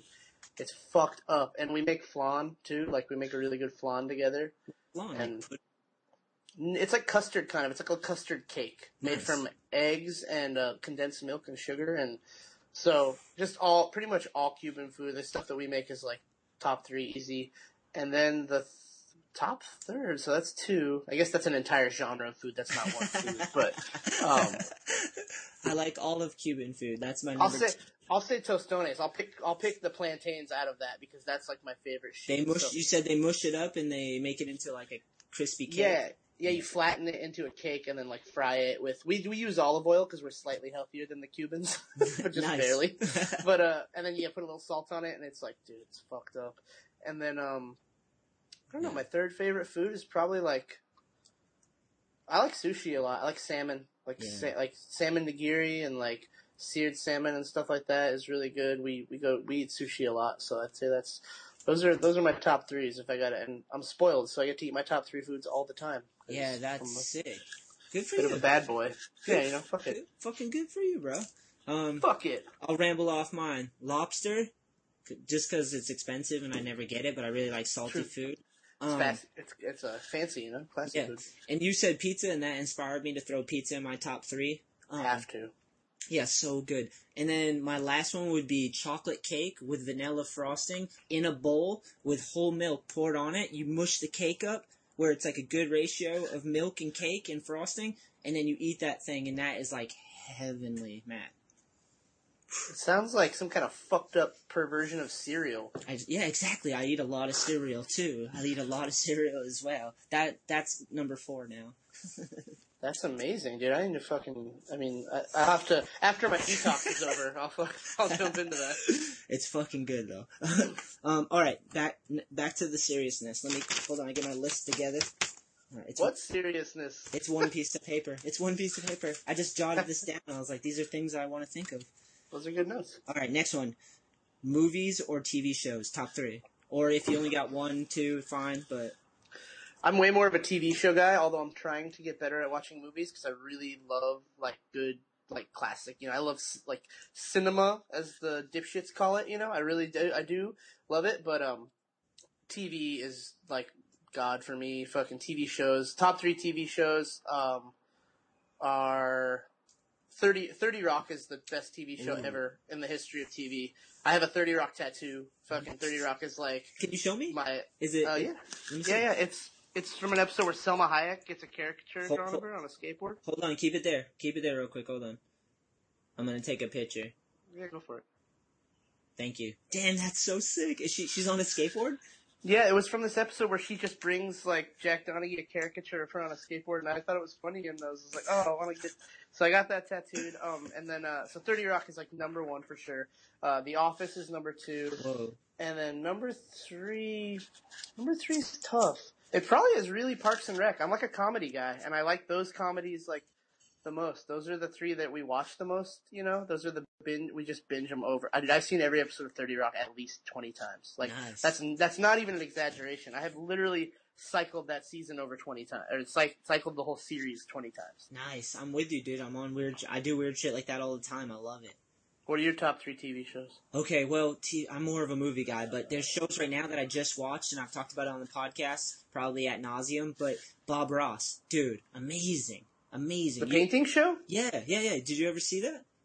I I never actually watched one. I just know of his like I know of him because of like pop culture references. You know. Dude, he's. I have a. I have the theory that he was Jesus Christ. Like he could have been, dude. The dude- Wow. yeah, he was. First of all, he's a white dude with an afro, which instantly makes him cool in my eyes. And That's true. Yeah. Why, dude? Why is it that a white dude with an afro is so much cooler than a white dude with dreadlocks? I don't know. I don't know, It's like dude. it, you're, it's infinitely better. I don't have hair, bro. I don't know. I don't get the hair thing.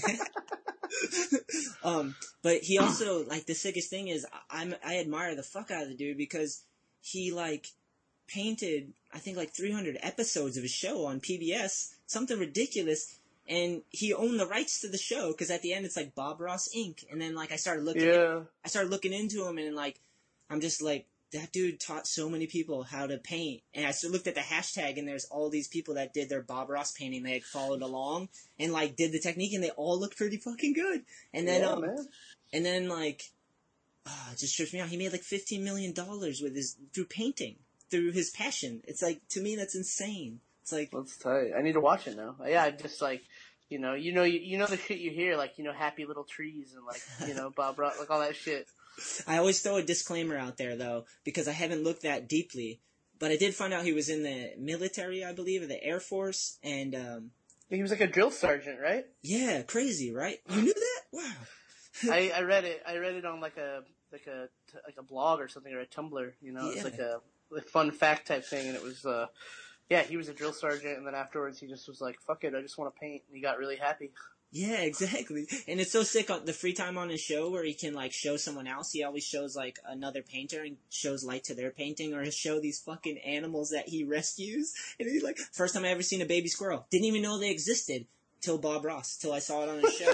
I He was like, just "No assumed shit." they were they were never babies, like they're just born as adults. I've never seen one. It was my first time and I had to see it on videotape. So have you ever seen a baby squirrel out in the wild? No, I've only seen adults. They get they must keep them hidden until they're. I mean, they're probably pretty vulnerable. They're small, you know. Yeah, yeah. I'm just saying, I've never seen one out in the wild, bro. No, me neither. I don't see. No, I've never seen a baby squirrel. but to me, but to me, I was just like Bob Ross is the man. Like he chose to put his time into creating art and sharing that art, and like he turned it into a business. And like he always thanked everyone that helped him create what they created. And like on the show, he's like very humble. Like to me, I'm like he might have been Jesus Christ. I don't fucking know. Hey, maybe, man. I mean, I, I'm not. I'm definitely not going to tell you you're wrong because I don't know shit. I'm not religious at all. I have no. Re- if it was, they'd be bummed on him because he had an afro. Like I don't know if like some religions have like weird stipulations, you know. I don't think I don't. I don't think you're not allowed to have an afro, but maybe in any religion. But I, I guess I don't not. know enough about religion. I hope not. Some of them you can't be gay, and there's like weird shit like that where I'm just like, but that turns me off. I'm like, uh, I don't know, bro. Yeah, just rules in general from like fake fake rules that came from like like a rule that comes from someone you don't know who the who made that rule up. You're like, oh, this, I think it was this guy, Yeah. but I I don't know. It was like ten thousand years ago, so we're not really sure. yeah, we Um, wrote it down, and someone translated it and rewrote it down, and then like, the, and there's people making money off of it. No one ever lies when it comes to money. Like, come on, come on. and well, also it's like history has shown like the most popular person gets credited with things. So it's like you wonder. I mean, I, this sounds so ignorant because I don't know and I don't really care. Is the Bible like who? Is the Bible written by one person supposedly, or is it not even? I think it's the word of God translated through whoever was in power, you know, and they would change it as it would go. But the original, I think, is supposed to be someone. I don't know. I think it's words, God's word. So I don't know. I wonder. I'm so confused. I and then I, I thought I was like, oh, did, is it supposed to be like Jesus wrote it? I, and I wonder how many people, how like a diary? is it Jesus' diary? He's like, dear diary, today this bush was on fire. it was so cool. I hate gay people. What the fuck are you talking about, dude? Chill And, out. and then and then ten entries later, he's like, I guess gay people are okay. And then five entries later, he's like, No, I hate them. Fuck. I'm picturing him as like a little little teenage girl or something. Dude, tween tween Jesus, tween Jesus would be a sick comic. Dude, that'd be an amazing comic. Uh, but yeah, I, I don't know. I don't know enough to ever like. I, I would never be like audacious enough to talk shit on a religion because like I don't know. So that's I just think it's ignorant. Like it's just whatever. Like I don't know enough about it to talk shit on any of it. But like I definitely know I'm confused by a lot of it. Yeah, there's a lot. Of con- I know there's a lot of contradiction in it too, but I'm I'm always happy if someone finds something and it enriches their life. So like, if, Totally. that- if some people find religion and it works for them, like that's awesome. For me, I always could never. It came down to that like final thing where it was like, I can't not say I don't know. Like I can't not. I can't say that. I can't say. I know. It feels too. It feels insane to say. And like, and for me, I, I, dude, I fucking wish. Do you know how bad I wish that I could just be like, oh yeah, I know exactly what's gonna happen when I die, and Yeah. based Yeah. on how I live here, I'll be able to dictate that, or like, oh yeah, I know why this happened, or I know that. Like, dude, people are like. So people with that much confidence are generally successful at something. I feel like if they're smart, because it's like, dude, fuck, you just plow through this world, like you just know everything. Like, Yeah. Most people aren't going to get in your way if you fucking like just are that confident. Yeah. And I just think that like they have, I mean, granted, I don't know Uh, who's to say if they're wrong or not, but I just can't like fucking. I wish I could. I wish that I could just have like that revelation that people have, where all of a sudden like I look out the window and Jesus is like in the clouds and he's like, "Hey, I'm real," and then I would be like, "Oh," I mean, I know he obviously existed. I'm not saying Jesus wasn't real, but like you know, there's this whole thing where people have these moments of like, "Oh yeah," and then my life changed forever, and I knew I had faith, Yeah. and it's like. Oh my god, dude! Fuck! I want faith. That sounds so sick. Yeah. Like, but No, me too. One hundred percent, dude. I always felt like that. I'd be jealous of people that said it, you know, and I just never could get to that. The th- thing I found with that was like, um, once I lost someone, that's kind of what I s- make it similar to because like I lost my father when I was like twelve, and that Mhm. scared me, but it also like woke me up. Like I looked at things differently because I had dealt with loss at twelve years old, and I was like, oh shit, the clock is ticking. Like this show Yeah. doesn't like it might not go on. Like who knows? So that Yeah. like that gave me my religious moment where I was like, oh my god, it like shocked me out of my apathy or whatever you want to call it, and I just like have been cr- grappling with that ever since. Yeah, yeah. Dude, then when you have that moment, like I mean, you had it early. I didn't. I mean, you have like I had anxiety about death when I was little, and like you're like, oh fuck, I'm gonna die, and you have that feeling of trying to like think about what infinity is or what fucking like you know nothingness is in your body. It's like you have a governor in your brain that like stops you from thinking those thoughts, and that's anxiety. You know, it's like it's crazy how like you're built like the same as a governor in a car. You're like, no, you can't go faster than 120. Your brain's like, you're not supposed to be able to think about what nothing is like. You know what I mean? yeah. And your brain stops you and is like, no, no, no, stop, go back, go back. And then you have like fucking freak out because you're like, and I had that, but then I don't know, it hits, it hits you harder when you have like, I think when I got like started living with, with Susie, with my fiance, it was like, I had anxiety about like, cause I'm like, oh shit, like this is, I'm, I want to marry this girl. I want to be with her till I die. And that was the first thing I ever, I like had to truly take, deal with of like, oh, I'm gonna like, this is till the end. And then it made me think of the end, you know, and it was like, that was like scary and that really put into perspective like, okay, this, this is really gonna happen. Like I'm actually going, and I think when you have that kick in the, kick in the ass, like, your productivity level, or for me, it went up a lot. I started working a lot harder. I started making more of my time. I started, I, I didn't like get drunk and sleep till 4.30 in the afternoon as much. yeah, yeah, absolutely. It gives you some sort of focus and drive, and like then it's like, how can I create this life and this uh and everything to be something I I want it to be? So because you're thinking long term now, you're not thinking just pleasure in the moment, you know. Nice. Exactly, and and you're yeah, you just uh, it's big picture. It's like I was saying earlier, that five year thing. It's like more like the the fifty year thing. You know, you're thinking about like it's it's funny because it's easy to get caught up and think like, oh fuck, that's so fast. It's so fast. You know, like it's all or like what's happened. All of a sudden, I'm thirty. People love to pretend like that is like this thing that happens where like you blink and then you're fucking forty and your life is just gone. I hate that thought because like no fuck that dude. If you're living right, you should have done a lot of shit in the last 20 years. And when you have those thoughts and that fear kicks in, you always think about that. I always think about that shit. Like what did I do? Like oh my god, it's it's another year already. What did I even do last year? And then I actively make myself think, okay, what did I do last year? And then I think of like 50 awesome things I did last year, Yeah. and then I don't have that feeling of like, oh, I fuck, I blew it. It's like no, I didn't blew it. I was I was, I was living. I was doing cool stuff, you know, with people I love and.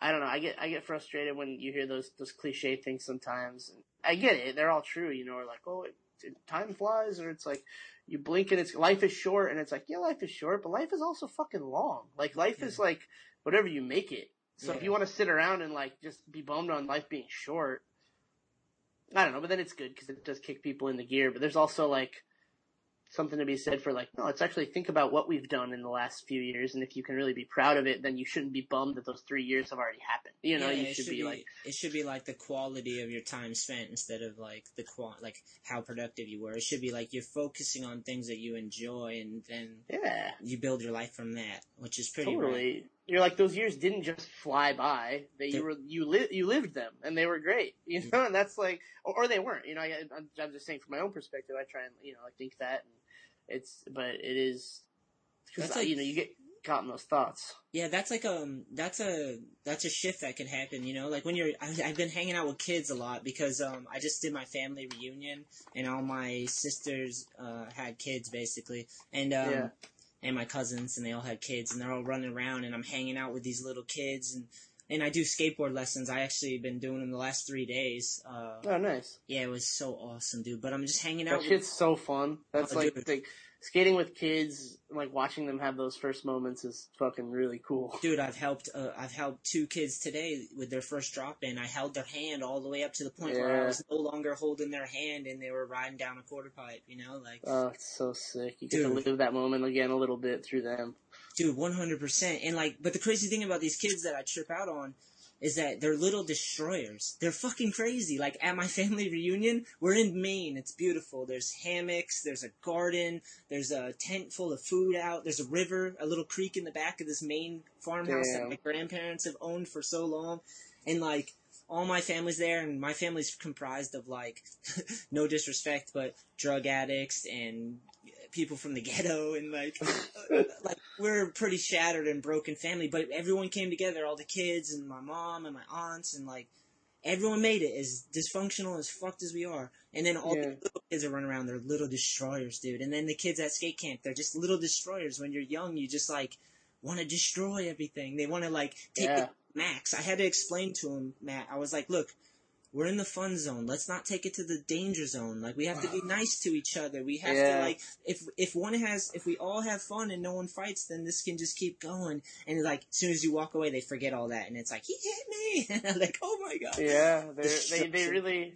Well, it's like you can't. They're they're like young and they're like focusing their camera lens. Where like you don't know if you're in focus until you go past focus. You know what I mean? You have Yeah. to like you have to go past it to see. Oh shit, that's blurry again. Then you go back. So it's like they're just like, well, wait. I mean, yeah, this is all right. I feel content not hitting him, but what if I just hit him in the face? I might feel way better. you know, I guess you got to try. It ends in hitting them in the face, dude. It ends there. It, yeah, I kind of got that that perspective too. It was like they're new to the world, so they're less jaded and they're so young and they're just experiencing everything for the first time. So they just want to go really fucking high on the hammock until someone fell off. and I'm like, totally. I started swinging them on the hammock, and I'm like, look, this is the fun zone. We can go to that line, but if you guys go higher, someone's gonna fall off. And then we're gonna be in danger zone. And then they Yeah. kind of got it. They kind of got it. They didn't get hurt in that situation. It was nice. I handled it. I felt proud of myself. They, they'll get hurt next time. They're Yeah. gonna they're gonna push it to the danger zone when you're not there. yeah, it's crazy to me. But I love hanging out with those. I love hanging out with kids because they're very honest and I don't know. They're short with their sentences, but they're really on. They're precise. They say what they mean. You know. And there's so much. I mean, so much of the time they're so much smarter than people give them credit for. Like there's Yeah. more shit going on in their heads, and I think adults don't realize that because they don't. Either they don't a talk to a kid like they're an adult. Like that's my favorite shit to do with kids. It's just like, dude, I'll just fucking I'll talk to them. I want to try not to say fucking as much, but I'll talk to them in a very like. Just adult way, you know, because that's what I always wanted when I was a kid. Like, I didn't you hate being fucking babied, especially when you're like 11, 12, 13, like when you're fucking clearly becoming an adult, man, you're growing into like who you're gonna be. Yeah. And when people like are like, "Hey, bud, so how was school?" and you're like, "Dude, this kid is fucking, this kid is 12. He probably jacked off to internet porn yesterday." And you're talking to him like the fucking like little baby. Like you can talk to these fucking children like they're like I don't know. I just think that they don't get enough credit. So I and I think they uh, you know they respect adults who come at them like that too. And I think that you know working with I do, I, you know, been done. I've gone to Woodward a lot, you know, and just hanging with kids there is really fun. And uh, in Arizona, we have like a nonprofit that I'm on the board of called Skate After School. Ryan Lay and Tim Ward and those dudes, Bobby Green, uh, run it. And it's just like work, you know, taking skateboarding to kids who haven't seen it, and like it's the same thing. I just like to apply that. I don't know. I don't know if it's the right way to do it, but I noticed that when you like go to those kids and just kind of like talk to them way, the way you talk to your friends, they like out by it at first. And, Like they come around and they just can talk to you normal. You know, it's it's definitely like I don't know. It's a way to get them to trust you or something. Just not fucking act like they're some lesser being. Yeah, I love them, dude. And I was thinking about today, man, the the way the way to do it because I love teaching skateboard lessons because I take it as a big honor. Like I look at it like I'm gonna give these guys um, the foundation to have a great experience with skateboarding instead of like Yeah. I never want to bum anyone out. Like I just want them to love skateboarding like I do.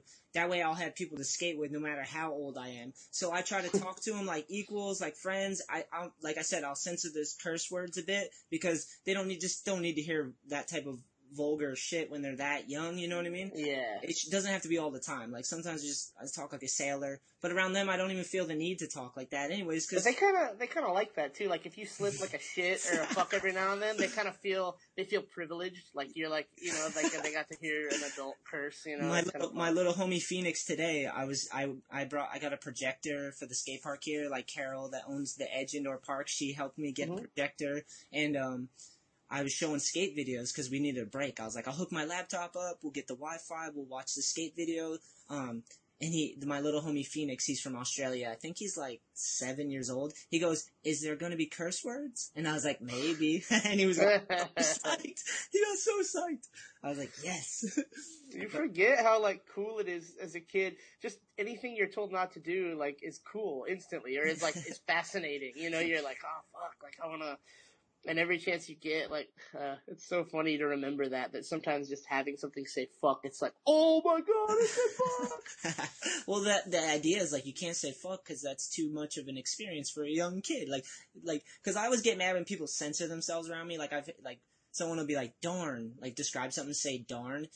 I'm like, dude, darn is when you stub your toe. Fuck is when your cat dies. You know what I mean? Yeah, yeah. Someone dies. Fuck really does the word and encompasses those feelings and emotions. I always get mad when people censor darn. I'm like, darn, what the fuck? That doesn't even Dude. touch the spectrum of emotion that really is in those situations. Like, And I don't know anyone who said darn when they stub their toe. When you stub your toe, you're like fucking shit, motherfucker ass. You're like, that is like every expletive that comes out. Like physical pain is like all the more reason to say like anything. I mean, just it whatever. It's words that are, they're, those words are designed to like fucking like get out energy, negative energy, you know, or positive sometimes. It's just energy in general. yeah. So you're like, fuck it, just use them, just shoot them out, and that's what I always, I always love about skating too. And no matter how like much you get out of it or grow up, and I understand it's not appropriate in all settings. That's what growing up and as a skateboarder, it's hard to like get to the point where you're like, ah, I, I really do need to just like calm down sometimes and not do whatever I want whenever I want. Yeah. But I also still just always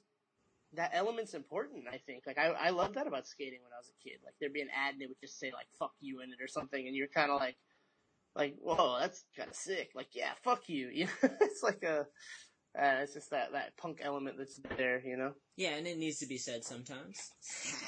Yeah, dude. Sometimes you gotta say fuck. But yeah, I love hanging out with little kids because they're awesome. That basically that's the end of the story is that they're fucking sick, and I love skating with them because a lot of times they just want to skate or they just want to talk, and I'll just let them talk because I don't think people let them talk. Kind of what you were saying before, and uh, so yeah, I just let them talk. I love hearing them forming sentences because I don't think people let them form sentences long enough.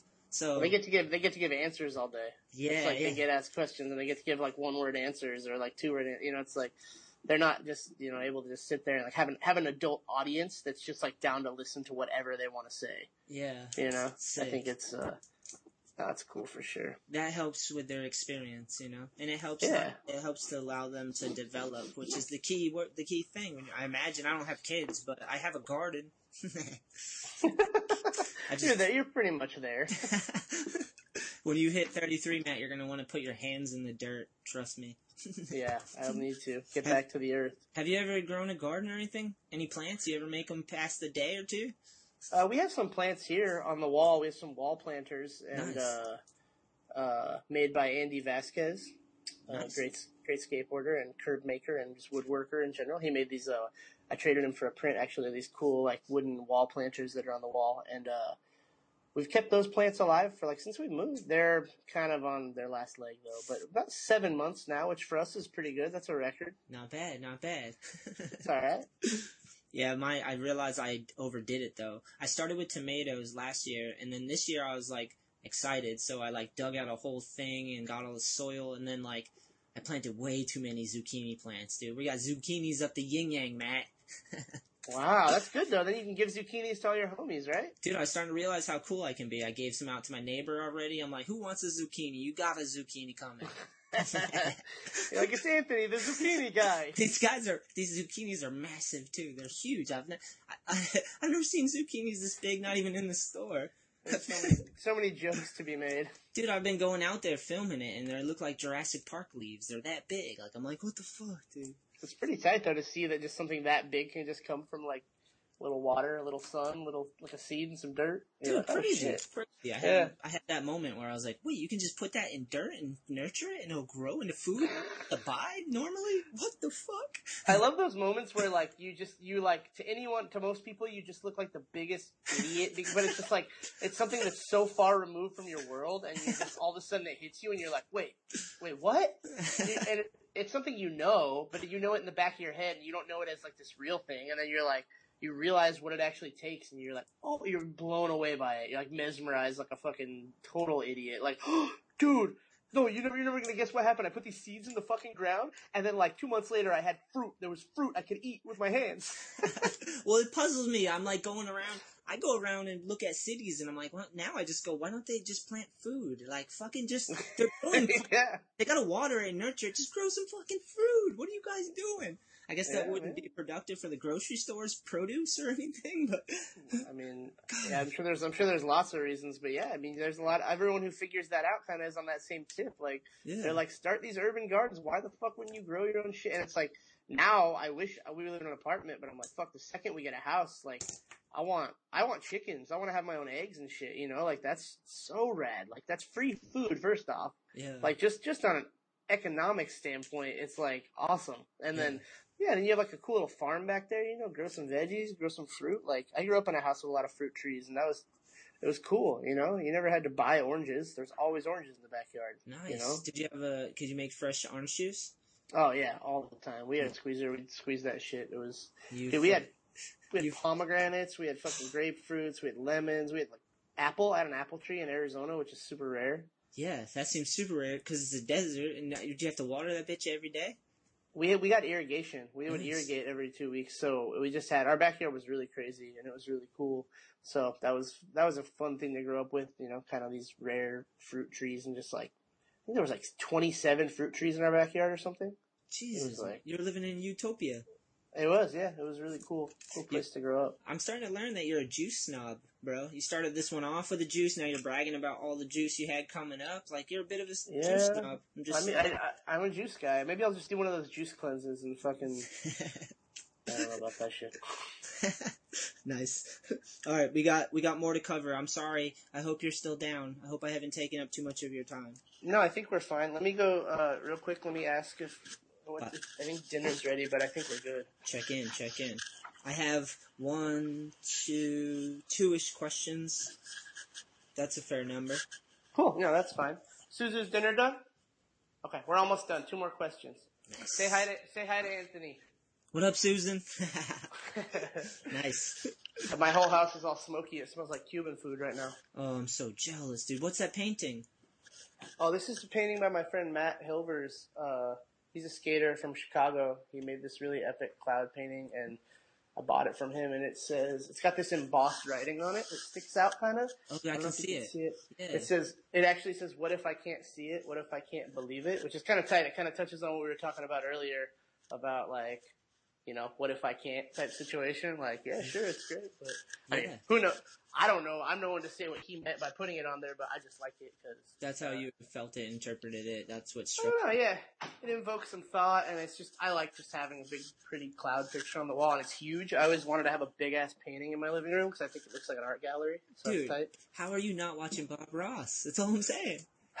Dude. Really get on it. Each episode, you watch this dude create like this little thing, and you know what? Why I think he's genius is because I think he just sat around, maybe smoking a lot of weed, just looking at these sceneries and taking them in to the point where he could just like he had the skill to replicate it on ev- on 300 shows. He just painting these epic sceneries, and he's talking like happy little clouds, and those are that your painting's full of clouds, bro. Just It is, they are, they are happy clouds. you got to put it on, dude. It's genius. You'll love it. I it. will. All right, all right. Back to the questions. The questions. All right, I got two, and these are fucking. I don't know which which one to ask first. One is I'll just go here, and I don't even care. Skateboarding in the Olympics. That's all I'm gonna say. Do you have any position? How do you feel? What do you think about that? Uh, I, don't, I, I guess I would. My first thing I would say is I don't care because I don't care if it happens. I don't care if it doesn't happen. I don't think it really matters. I don't think it will have some insane effect on.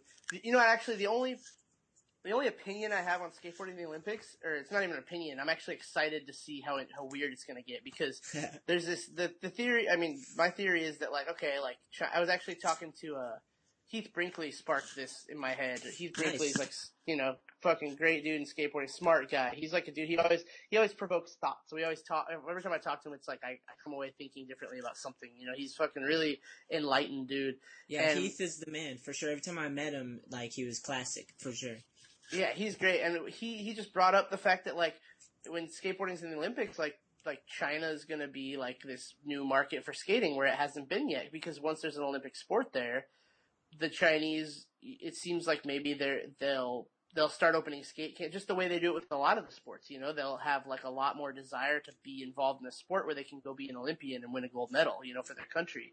Yeah. So the way that I feel like there will there will be all these really man and there there is in in the states already. There's manufactured skaters. You know, there's these kids who grow up in skate camps and skate schools and they're like destined to be superstars. Yeah. But I think the Chinese will could possibly take that to like the next next level when once it's an Olympic possibility for them to win a gold medal.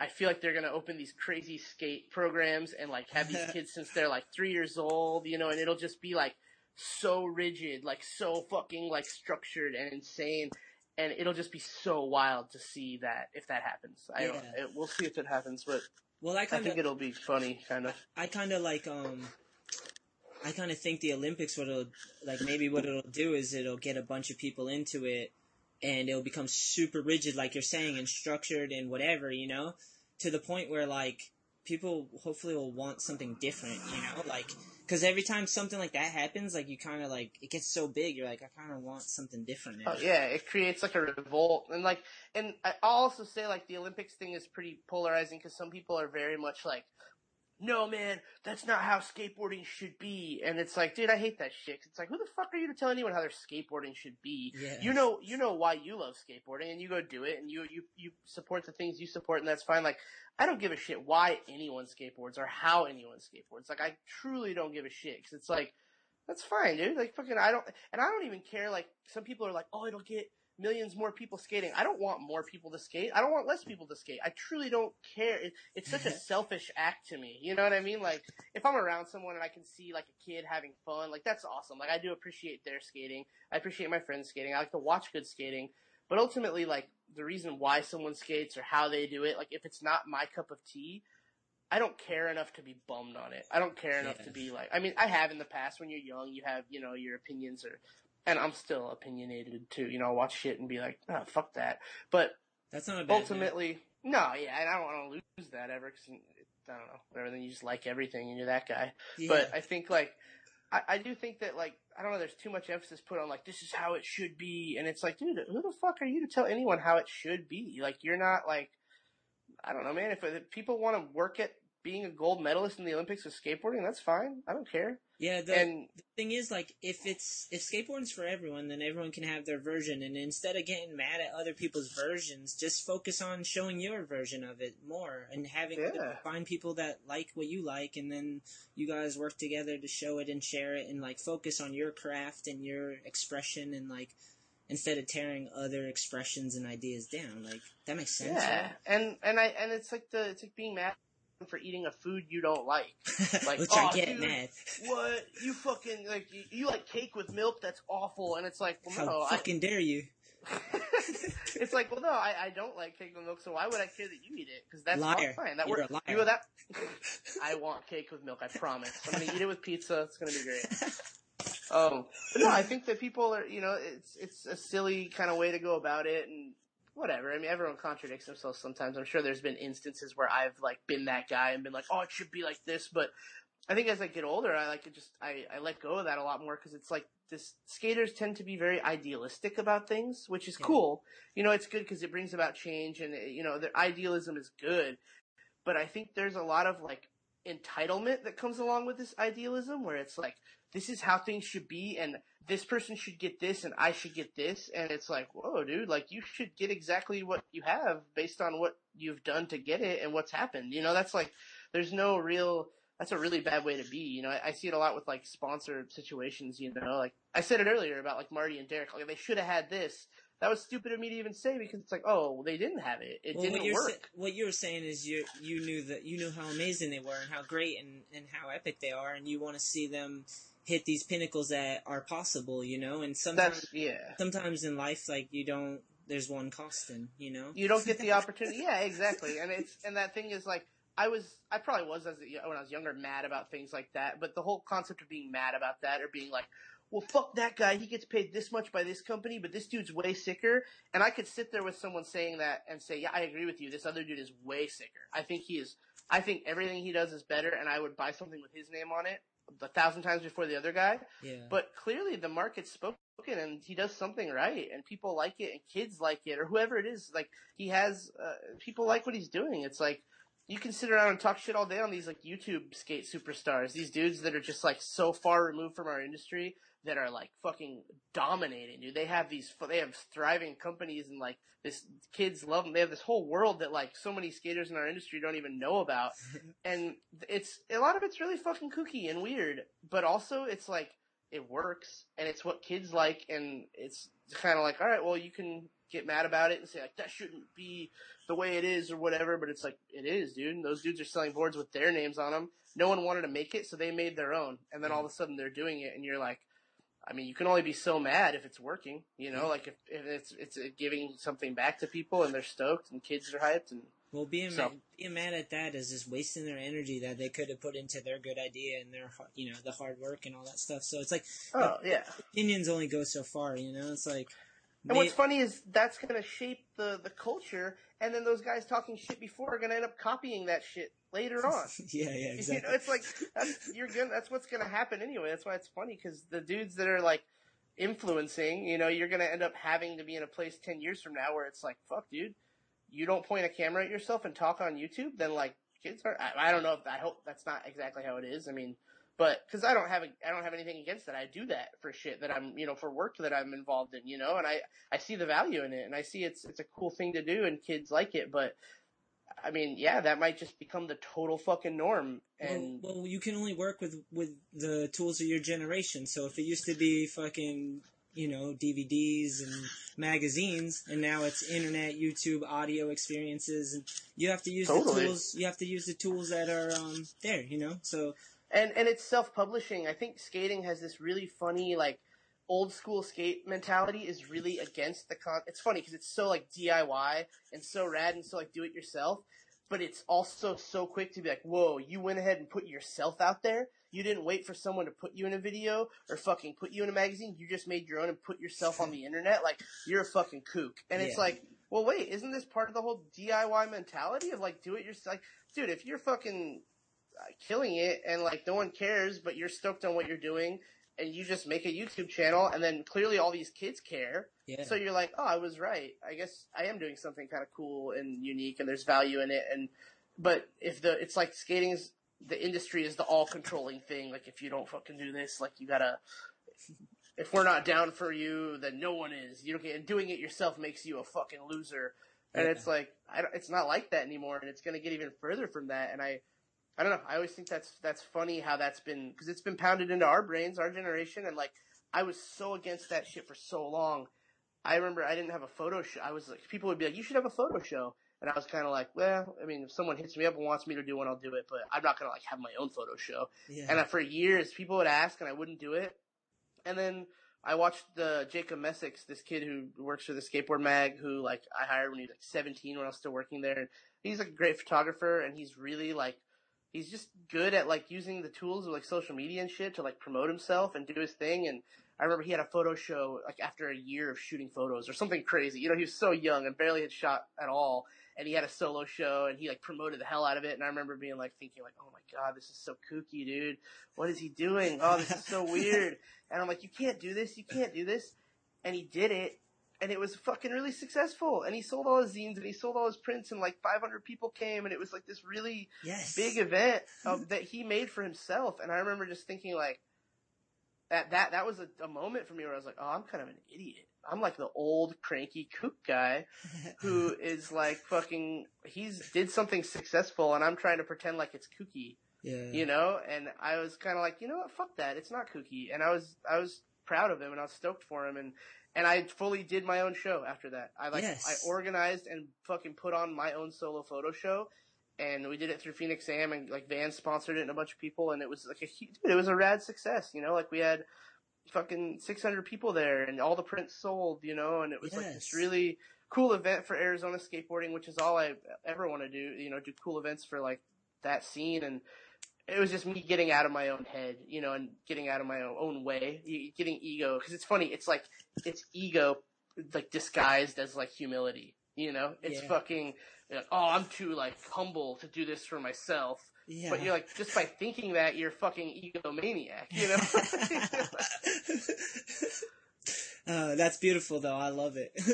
But yeah, I mean, it's, it's fucking, it's cool. I don't know. It's a nice revelation to have, and I think it's helped me kind of do the shit that I do, and it also helps you really get to the point of like, fuck it, dude. I don't give a shit. Like, there's probably a handful of people that listen to that story and are like, yeah, you're, he's a kook and you're a kook. Uh, Fuck that. And I'm like, cool, uh, dude. I'm like so. Uh, so you get so tired of worrying about who's gonna think you're a kook. You're like, yeah, I am a fucking kook, man. Yeah, yeah, of yeah. course I like. Yeah, that's fine. I am. I don't When I when I, sit around. I was younger, I dealt like with a lot of like I was a kook for sure because I was always trying really hard because like I grew up in like a crazy environment. Like my family life was fucking so rocky and violent, and I dealt with so much shit, and then I like couldn't focus in school, and like my life was like crazy. Like I had depression and like there was like I didn't even want to be here sometimes because there was nothing good, you know, and like Yeah. then I found skating and I literally just obsessed over skating. There was nothing like that. Even sports, like I Yeah. liked, I liked sports. Like sports were awesome and I really liked it, but I never made the team. Like I tried out for the basketball team and I tried, I thought I did really well and apparently I didn't make the cut. And like, Hmm. I don't know, like none of the team sports and I had a bad attitude because I had dealt with like adult shit at a young age. So like, Yeah. I just like couldn't take rules and like I just I don't know. Then I found skating and I latched onto that. And then like as I you know, I was dealing with like where am I gonna live? So like I knew I had to like self promote and share. Like I had to send out sponsor me tapes and then like I always wanted to work really hard and like like get things done and like because I always was like if I work hard the inches will add up and like good things will come and like I'll have security and safety and like all that stuff, you know? And uh Yeah. so I was considered kooky because like a lot of people they get into skating, it's like super fun, and I did too. Like I loved skating; it was my savior, it was my fun. Some days it was hell because I was just unbalanced and I beat myself up on my board, and then other days it was like eternal bliss. It was just like it was that relationship I needed at a young age, you know? Like I needed it because I was dealing with craziness, and it was my escape, and it could be whatever I wanted to be that day. And um, but I would try super hard because I knew if I could get sponsored, I could like live and eat and do stuff with this money. Like, Totally. so like, when you're like, it's not. I don't know. It's really privileged to be like, oh, that dude tries too hard. You're like, yeah, because he has to. He has no. There, there's no other option like for him than this. So it's like, why? It's fucking. And I, you know, I was privileged. I didn't have a rocky fucking upbringing. I had a really nice family life. You know, we were middle class. Everything was like pretty fucking easy for me. awesome. And like my parents were rad and supportive, you know, and it was like I so I it was easy for me to become that guy who like looked at people that were trying too hard and be like, Whoa dude, they're trying too hard, fuck that. And now it's like, No, dude, fuck good for people that try hard and make it like for themselves. Like there's dude, you can think of a handful of skaters who have like self promoted their way into a fucking career that have kind of invented sponsors for themselves via their own companies or via other companies they've approached to just get, you know, to do some stuff with. And those dudes like I don't know. I have a lot, like, so much respect for them because, like, that's fucking hard. Not only is it just hard to do, but it's hard to do while all the while everyone in your fucking community and your peers are talking shit on you yeah. and saying that you're a fucking kook and like fucking like it's like to these priv- most of the time really way more privileged dudes maybe that are fucking like being like oh yeah fuck that guy that was weird you know and I've been I've been the dude doing that and I hate that I've done that and I still might do it sometimes you know everyone fucking you know it's not I've been that guy Yeah. too. I can't. I got to be fair. I've been that guy too. I was too cool at one point, but I was like safeguarding what I had. I didn't want to let people in. You're too cool, and you judge shit real quickly. That's what Yeah. skateboarders are very passionate like that. You go to a message board and people let out their like aggression because they're safeguarding what what molded them. You know, they're like, this is the expression and style that molded me. It's the best. yeah They got pride. that's what it should be and you're like if it was all like that you wouldn't like it though you know that's the thing they like it because it's like obscure or it's the rarity or whatever and uh, yeah I, I think that I don't know it sucks because I love I love skateboarding and I fucking love skateboarders and at the same time sometimes it makes me crazy in the way that you know, skateboarders are us as a culture. We've been like, you know, kind of we brainwashed ourselves into thinking all these ways and things that are, I don't know, kind of backwards and kind of like you know bad sometimes and unhealthy for us. You know, and I think that there's a lot of like self-loathing in skateboarders. That I think there's it's something about skateboarding that draws people that are like that you know have this like yeah this fucking thing where you you like kind of like I don't know. Maybe it's people that just like there's so much self consciousness you know? And because it's such a solo activity Yeah. it's so based on yourself you just become this fucking like self obsessed crazy person you know? Mm-hmm. Like you fucking like you you can you know? And it's really you see it in certain people in skating you know that are just like fucking really so so self obsessed to like and I don't even say that as like it's such a bad thing. Someone like Jim Greco, like I fucking love Jim Greco, Me and I love the, the new shit he's doing. I think is rad, and I liked his fucking skate movie. But like, dude, he is like self obsessed to like a crazy point. Like I think, like I mean, he probably hear that he probably hates me now, whatever. But like, I, I but I think it's awesome. It's kind of like almost beautiful in the way that he's so he was so like um, self obsessed that he painted this portrait of himself in the he painted himself in his own light the way he the way he sees himself in this movie kind of that he made. And it was super unique and different and unlike anything that was out. And he made it the way he wanted it and didn't give a fuck. And I think that's really cool. But it comes from this crazy place of like self obsession that I think skating can kind of like I can breed or something it's fucking It's, I think it's because it's like creation. So like a skateboard is like a ball of clay, and then once you realize you can create with it, you can create a persona, you can create these tricks, you can create this lifestyle, and you put your energy into it. So you, your energy reflects into what you create, your style and your your trick selection, and where you go and what you do, and, and it's all about you. You know what I mean? Like you say you, you, you, you know, it's, it becomes this me, me, me thing where like, it is, it's look out for number one and, and so you end up thinking about all these things about yourself all the time, all the time. And it's like, dude, anyone who has to think about themselves that much will go fucking nuts because it's Well, awful. But to be fair, it's like when you're developing, you have to know who you are. You have to define, you have to figure out where you are so you can grow past that. So you have to find your fundamental needs first, you know, because you're developing, you're growing. You don't know who you are. You don't know what you stand for or what you believe. You're just new into this world. So you gotta like try the fucking experience out and see what you are and see test yourself and define Totally. yourself so you can shatter those and grow past them you know and that that's everyone's ride you know so skateboarding is a beautiful thing to like that's why i always think bob ross is a genius because he paints he chose to put his effort and his his uh, life force into beauty and painting and sharing that with his PBS show, which is fucking sick. I've watched every episode so many times, just like you were saying about um Thirty Rock. yeah, you just loop it. Also, no, and skateboarders are also um apparently were obsessive compulsive. Yeah, I think there's a lot of be. addic- there's a lot of addictive addictive personalities involved. You know, a lot of uh, I, I don't know. There, I'm sure there's some psychiatrist somewhere who has like the profile of a classic skater. You know, there's some. I'm not. I don't want to. I'm fucking playing dime store shrink today, and you know, it's, it's it's it's fun to do, but at the same time, I'm sure there's some real qualified person who probably knows this or could know this and do a study or some shit, and it's uh. I don't know. It, it's funny. It, it's funny even talking like talking about self obsession.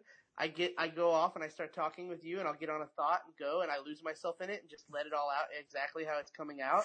and then I instantly have a regret and an anxiety afterwards of Me- like, oh fuck, what did I just say? Am I gonna sound stupid? Like, oh my god, there's gonna be so many people that think I'm stupid because of this. yeah. And then I just have to quickly revert back to like, oh, I don't care. I have to not care. it's a good muscle to reflex a lot. I that the podcast has helped me with that a lot because I deal with that a lot. It's like you don't want to define yourself, and sometimes words fail you, you know. But it's only human, you know what I mean? Like, and it's good to test that muscle a lot. I do it weekly, you know what I mean? And sometimes a couple Yeah. times a week, and like. I don't know. It's it's uh it's cool, man. But skating is very empowering. Back to that, skating is very empowering because it's creationism, and you can you can create, like literally manifest a trick. Like Mark Johnson had the quote in the beginning of his transrail part. You know what I mean? Like, um, and it's very true. And if you get kids doing that at a young age, it's amazing because it's like problem solving. They want to do these tricks and they want to, they have a vision and they want to see it happen and manifest it. And they have to try all the wrong ways till they find the right way that works for them. You know, it's like an, they have to experiment because it's, skateboarding is like almost self-discovery, you know? Like I teach kids lessons, but really I'm just showing them how to find their balance and then they just kind of take it off whatever direction and I follow them and try to aid them in not making a mistake I made. But really I'm just following them. I'm like learning and watching and like I'm like, these guys are. I'm jealous. I want to Yeah. kids again. For sure, man. It's it's fucking it's all it's it's that thing. It's like stoner stoner talk. You get you talk in a circle and you're like, Man, everything sucks, but that's why everything rules and then you're like, Fuck, why are we here? And then you smoke more and go to sleep and that's Yeah. you know, this I feel like skateboard it, enthusiastic skateboard conversation sometimes it just ends up in that circle. Maybe all conversation just ends up in no, that that, circle. that's good. It's full circle. I love it. It's, it's good shit. All right, I got the next question. I know you have to eat dinner. Sorry. We'll That's end okay. it. We'll end it here. Um, I had a juice, I'm alright. That's nice. That's nice. If you had to fight one pro skater, I asked Leo this. I'm trying to ask everyone this. If you had to fight one pro skateboarder, it's a fake fight, I guess, but or you have to. Your back's against the wall. There's something on the line that you can't give up, and you have to fight a pro skateboarder. Who would it be and why? I don't know who's the smallest pro skateboarder that I could just easily beat up. Pancho Moler, but he might be able to out wrestle you, man. For real, he's That's probably true. fast. Who do I beat up? So is this is this question usually? Do you ask, does it come off like for people like uh like uh oh this is who I hate and that's why I want to fight him? Well, it could be for like- whatever reason. I like comical. Like comical's pretty good. Leo, who did Leo say? Oh God, I can't remember now. Oh man. No, my, you know, actually, Cooper Wilt said Leo, uh, Louie Barletta, because he just wanted to punch him and see his hair shake. and I thought Oh, that's good. hilarious. That's good. I don't know. Like I, I feel like if I, I don't like fighting. I mean, I guess I. No one likes fight. Let's be fair. No one likes fighting. You don't want to hurt anyone. It's hypothetical. You know what Leo said? Leo said, um, Josh Kasper, just because the title on the Ride channel would be hilarious. Leo Romero beat up by Josh Kasper because he said he'd get beat up by him. That would be kind of tight. Yeah. My my first my first thought was Mike was Mike V just because the same reason it'd be funny to get beat up by Mike V. You know, just like it'd be classic like Mike V. You know, he's the fighting guy and you can get beat up and. You wouldn't be surprised. You see it and you'd be like, oh shit, Matt Price. I wouldn't. I wouldn't have a chance, so it wouldn't even be like I would be just. I would be like, oh, maybe I got this. I would just know just to curl up into a ball and just take it. You know. From So like my Mike first boxing match. Yeah, exactly. I just get my trophy for getting my ass kicked. Like you got your ass kicked by Mike V. Here's your trophy. No, um, I want to fight like 2011 Curren Caples and Louie Lopez in like a tag team match. Both of them at the Because, same time? Like right, whatever right was when they turned pro, because they'd be pro skaters, so it'd count, and they would both be really little. And I feel like it would be sick because I could beat the shit out of both of them, and I'd be able to beat up two pros at once, and like they would just would be like. They're tiny, so it'd be really easy. I could like, you know that cartoon thing where you take two little guys and run them into each other? I would do that with them. you might be a genius, Matt. Even though I really I like both of them, I'm not I have nothing against Louie and Curren, uh, so that I'm not, I don't actually want to fight them. But I just think it'd be comical to see this big fat guy running these two little kids into each other over and over again. Be, there's definitely been wrestling matches like that. Like I can't think of any Oh, off yeah. the top of my head, but there's been like definitely that scenario's played out, but not with skateboarders. You know? I'm sure I'm sure Butterbean did that to like the fucking bushwhackers at some point or something. Damn man, I'm so happy you knew that re- wrestling reference. I grew up with wrestling. My dad's a big wrestling fan, You're- but he's like a he's like a fan of wrestling in the way that it's like entertainment. Like he thinks all sports should be scripted. Like he's a huge he's a huge sports fan, but he just thinks that he was like, oh man, it's so entertaining, and he's like, I just wish that all sports had scripts because it would be hilarious and fun. And he like is a total like obs- he's a wrestling fan on that level. Like he just thinks it's genius on how bad it is, you know. Yeah, it's amazing. I don't. I've watched a little bit. It's definitely amazing. Um. All right, let me cross that off. Have you ever been in a fight yourself? Uh, I got in a fight at the skate park once when I was 13 at the Wedge. No, I've been to the. and that was my that was my park and this kid kept being a dick to me and I don't know he was just like was fucking with me and I just told this other kid I was there by myself I I didn't have any homies there with me yet and I was like if this kid fucking he did something he was fucking throwing his board in front of me when I tried to skate something he was just being an asshole Bullshit. and I, I was like if this kid does that one more time I'm gonna fuck him up like I told this other kid that and then he did and I just like snapped and I tackled him and we fucking I think I got like a punch or two in and we rolled into down the bank into the bowl and the fucking park ranger banned us from the park for the day. it was funny. So, would you say you won? Uh no, I think it was like too much of a little kid fight, like no one won. But you know what? There's footage of it somewhere, and I don't know where because I remember the next weekend going back to the park and this older dude was like, "Oh, dude, you're the little brawler from last weekend," and I was like, "What?" And he's like, "Yeah, my buddy filmed that. He we were filming and he filmed the whole fight." Wow. So like, somewhere on someone. Maybe they're listening to this. I hope they are. I do too, dude. Your first fight could be on tape. I would love to see that. yeah. So that might exist, dude. Little me just getting into a fight at the wedge. Oh, that'd be so sick. That's dreams, dream case scenario right there. Uh, Word. Well, I think we covered it all, man. We'll have to give some life. We'll let some life pass us, and then we'll do this again if you're down. Of course, man. I hope fucking you can cut all this down into a manageable amount. We got a fucking. We, I talked a lot.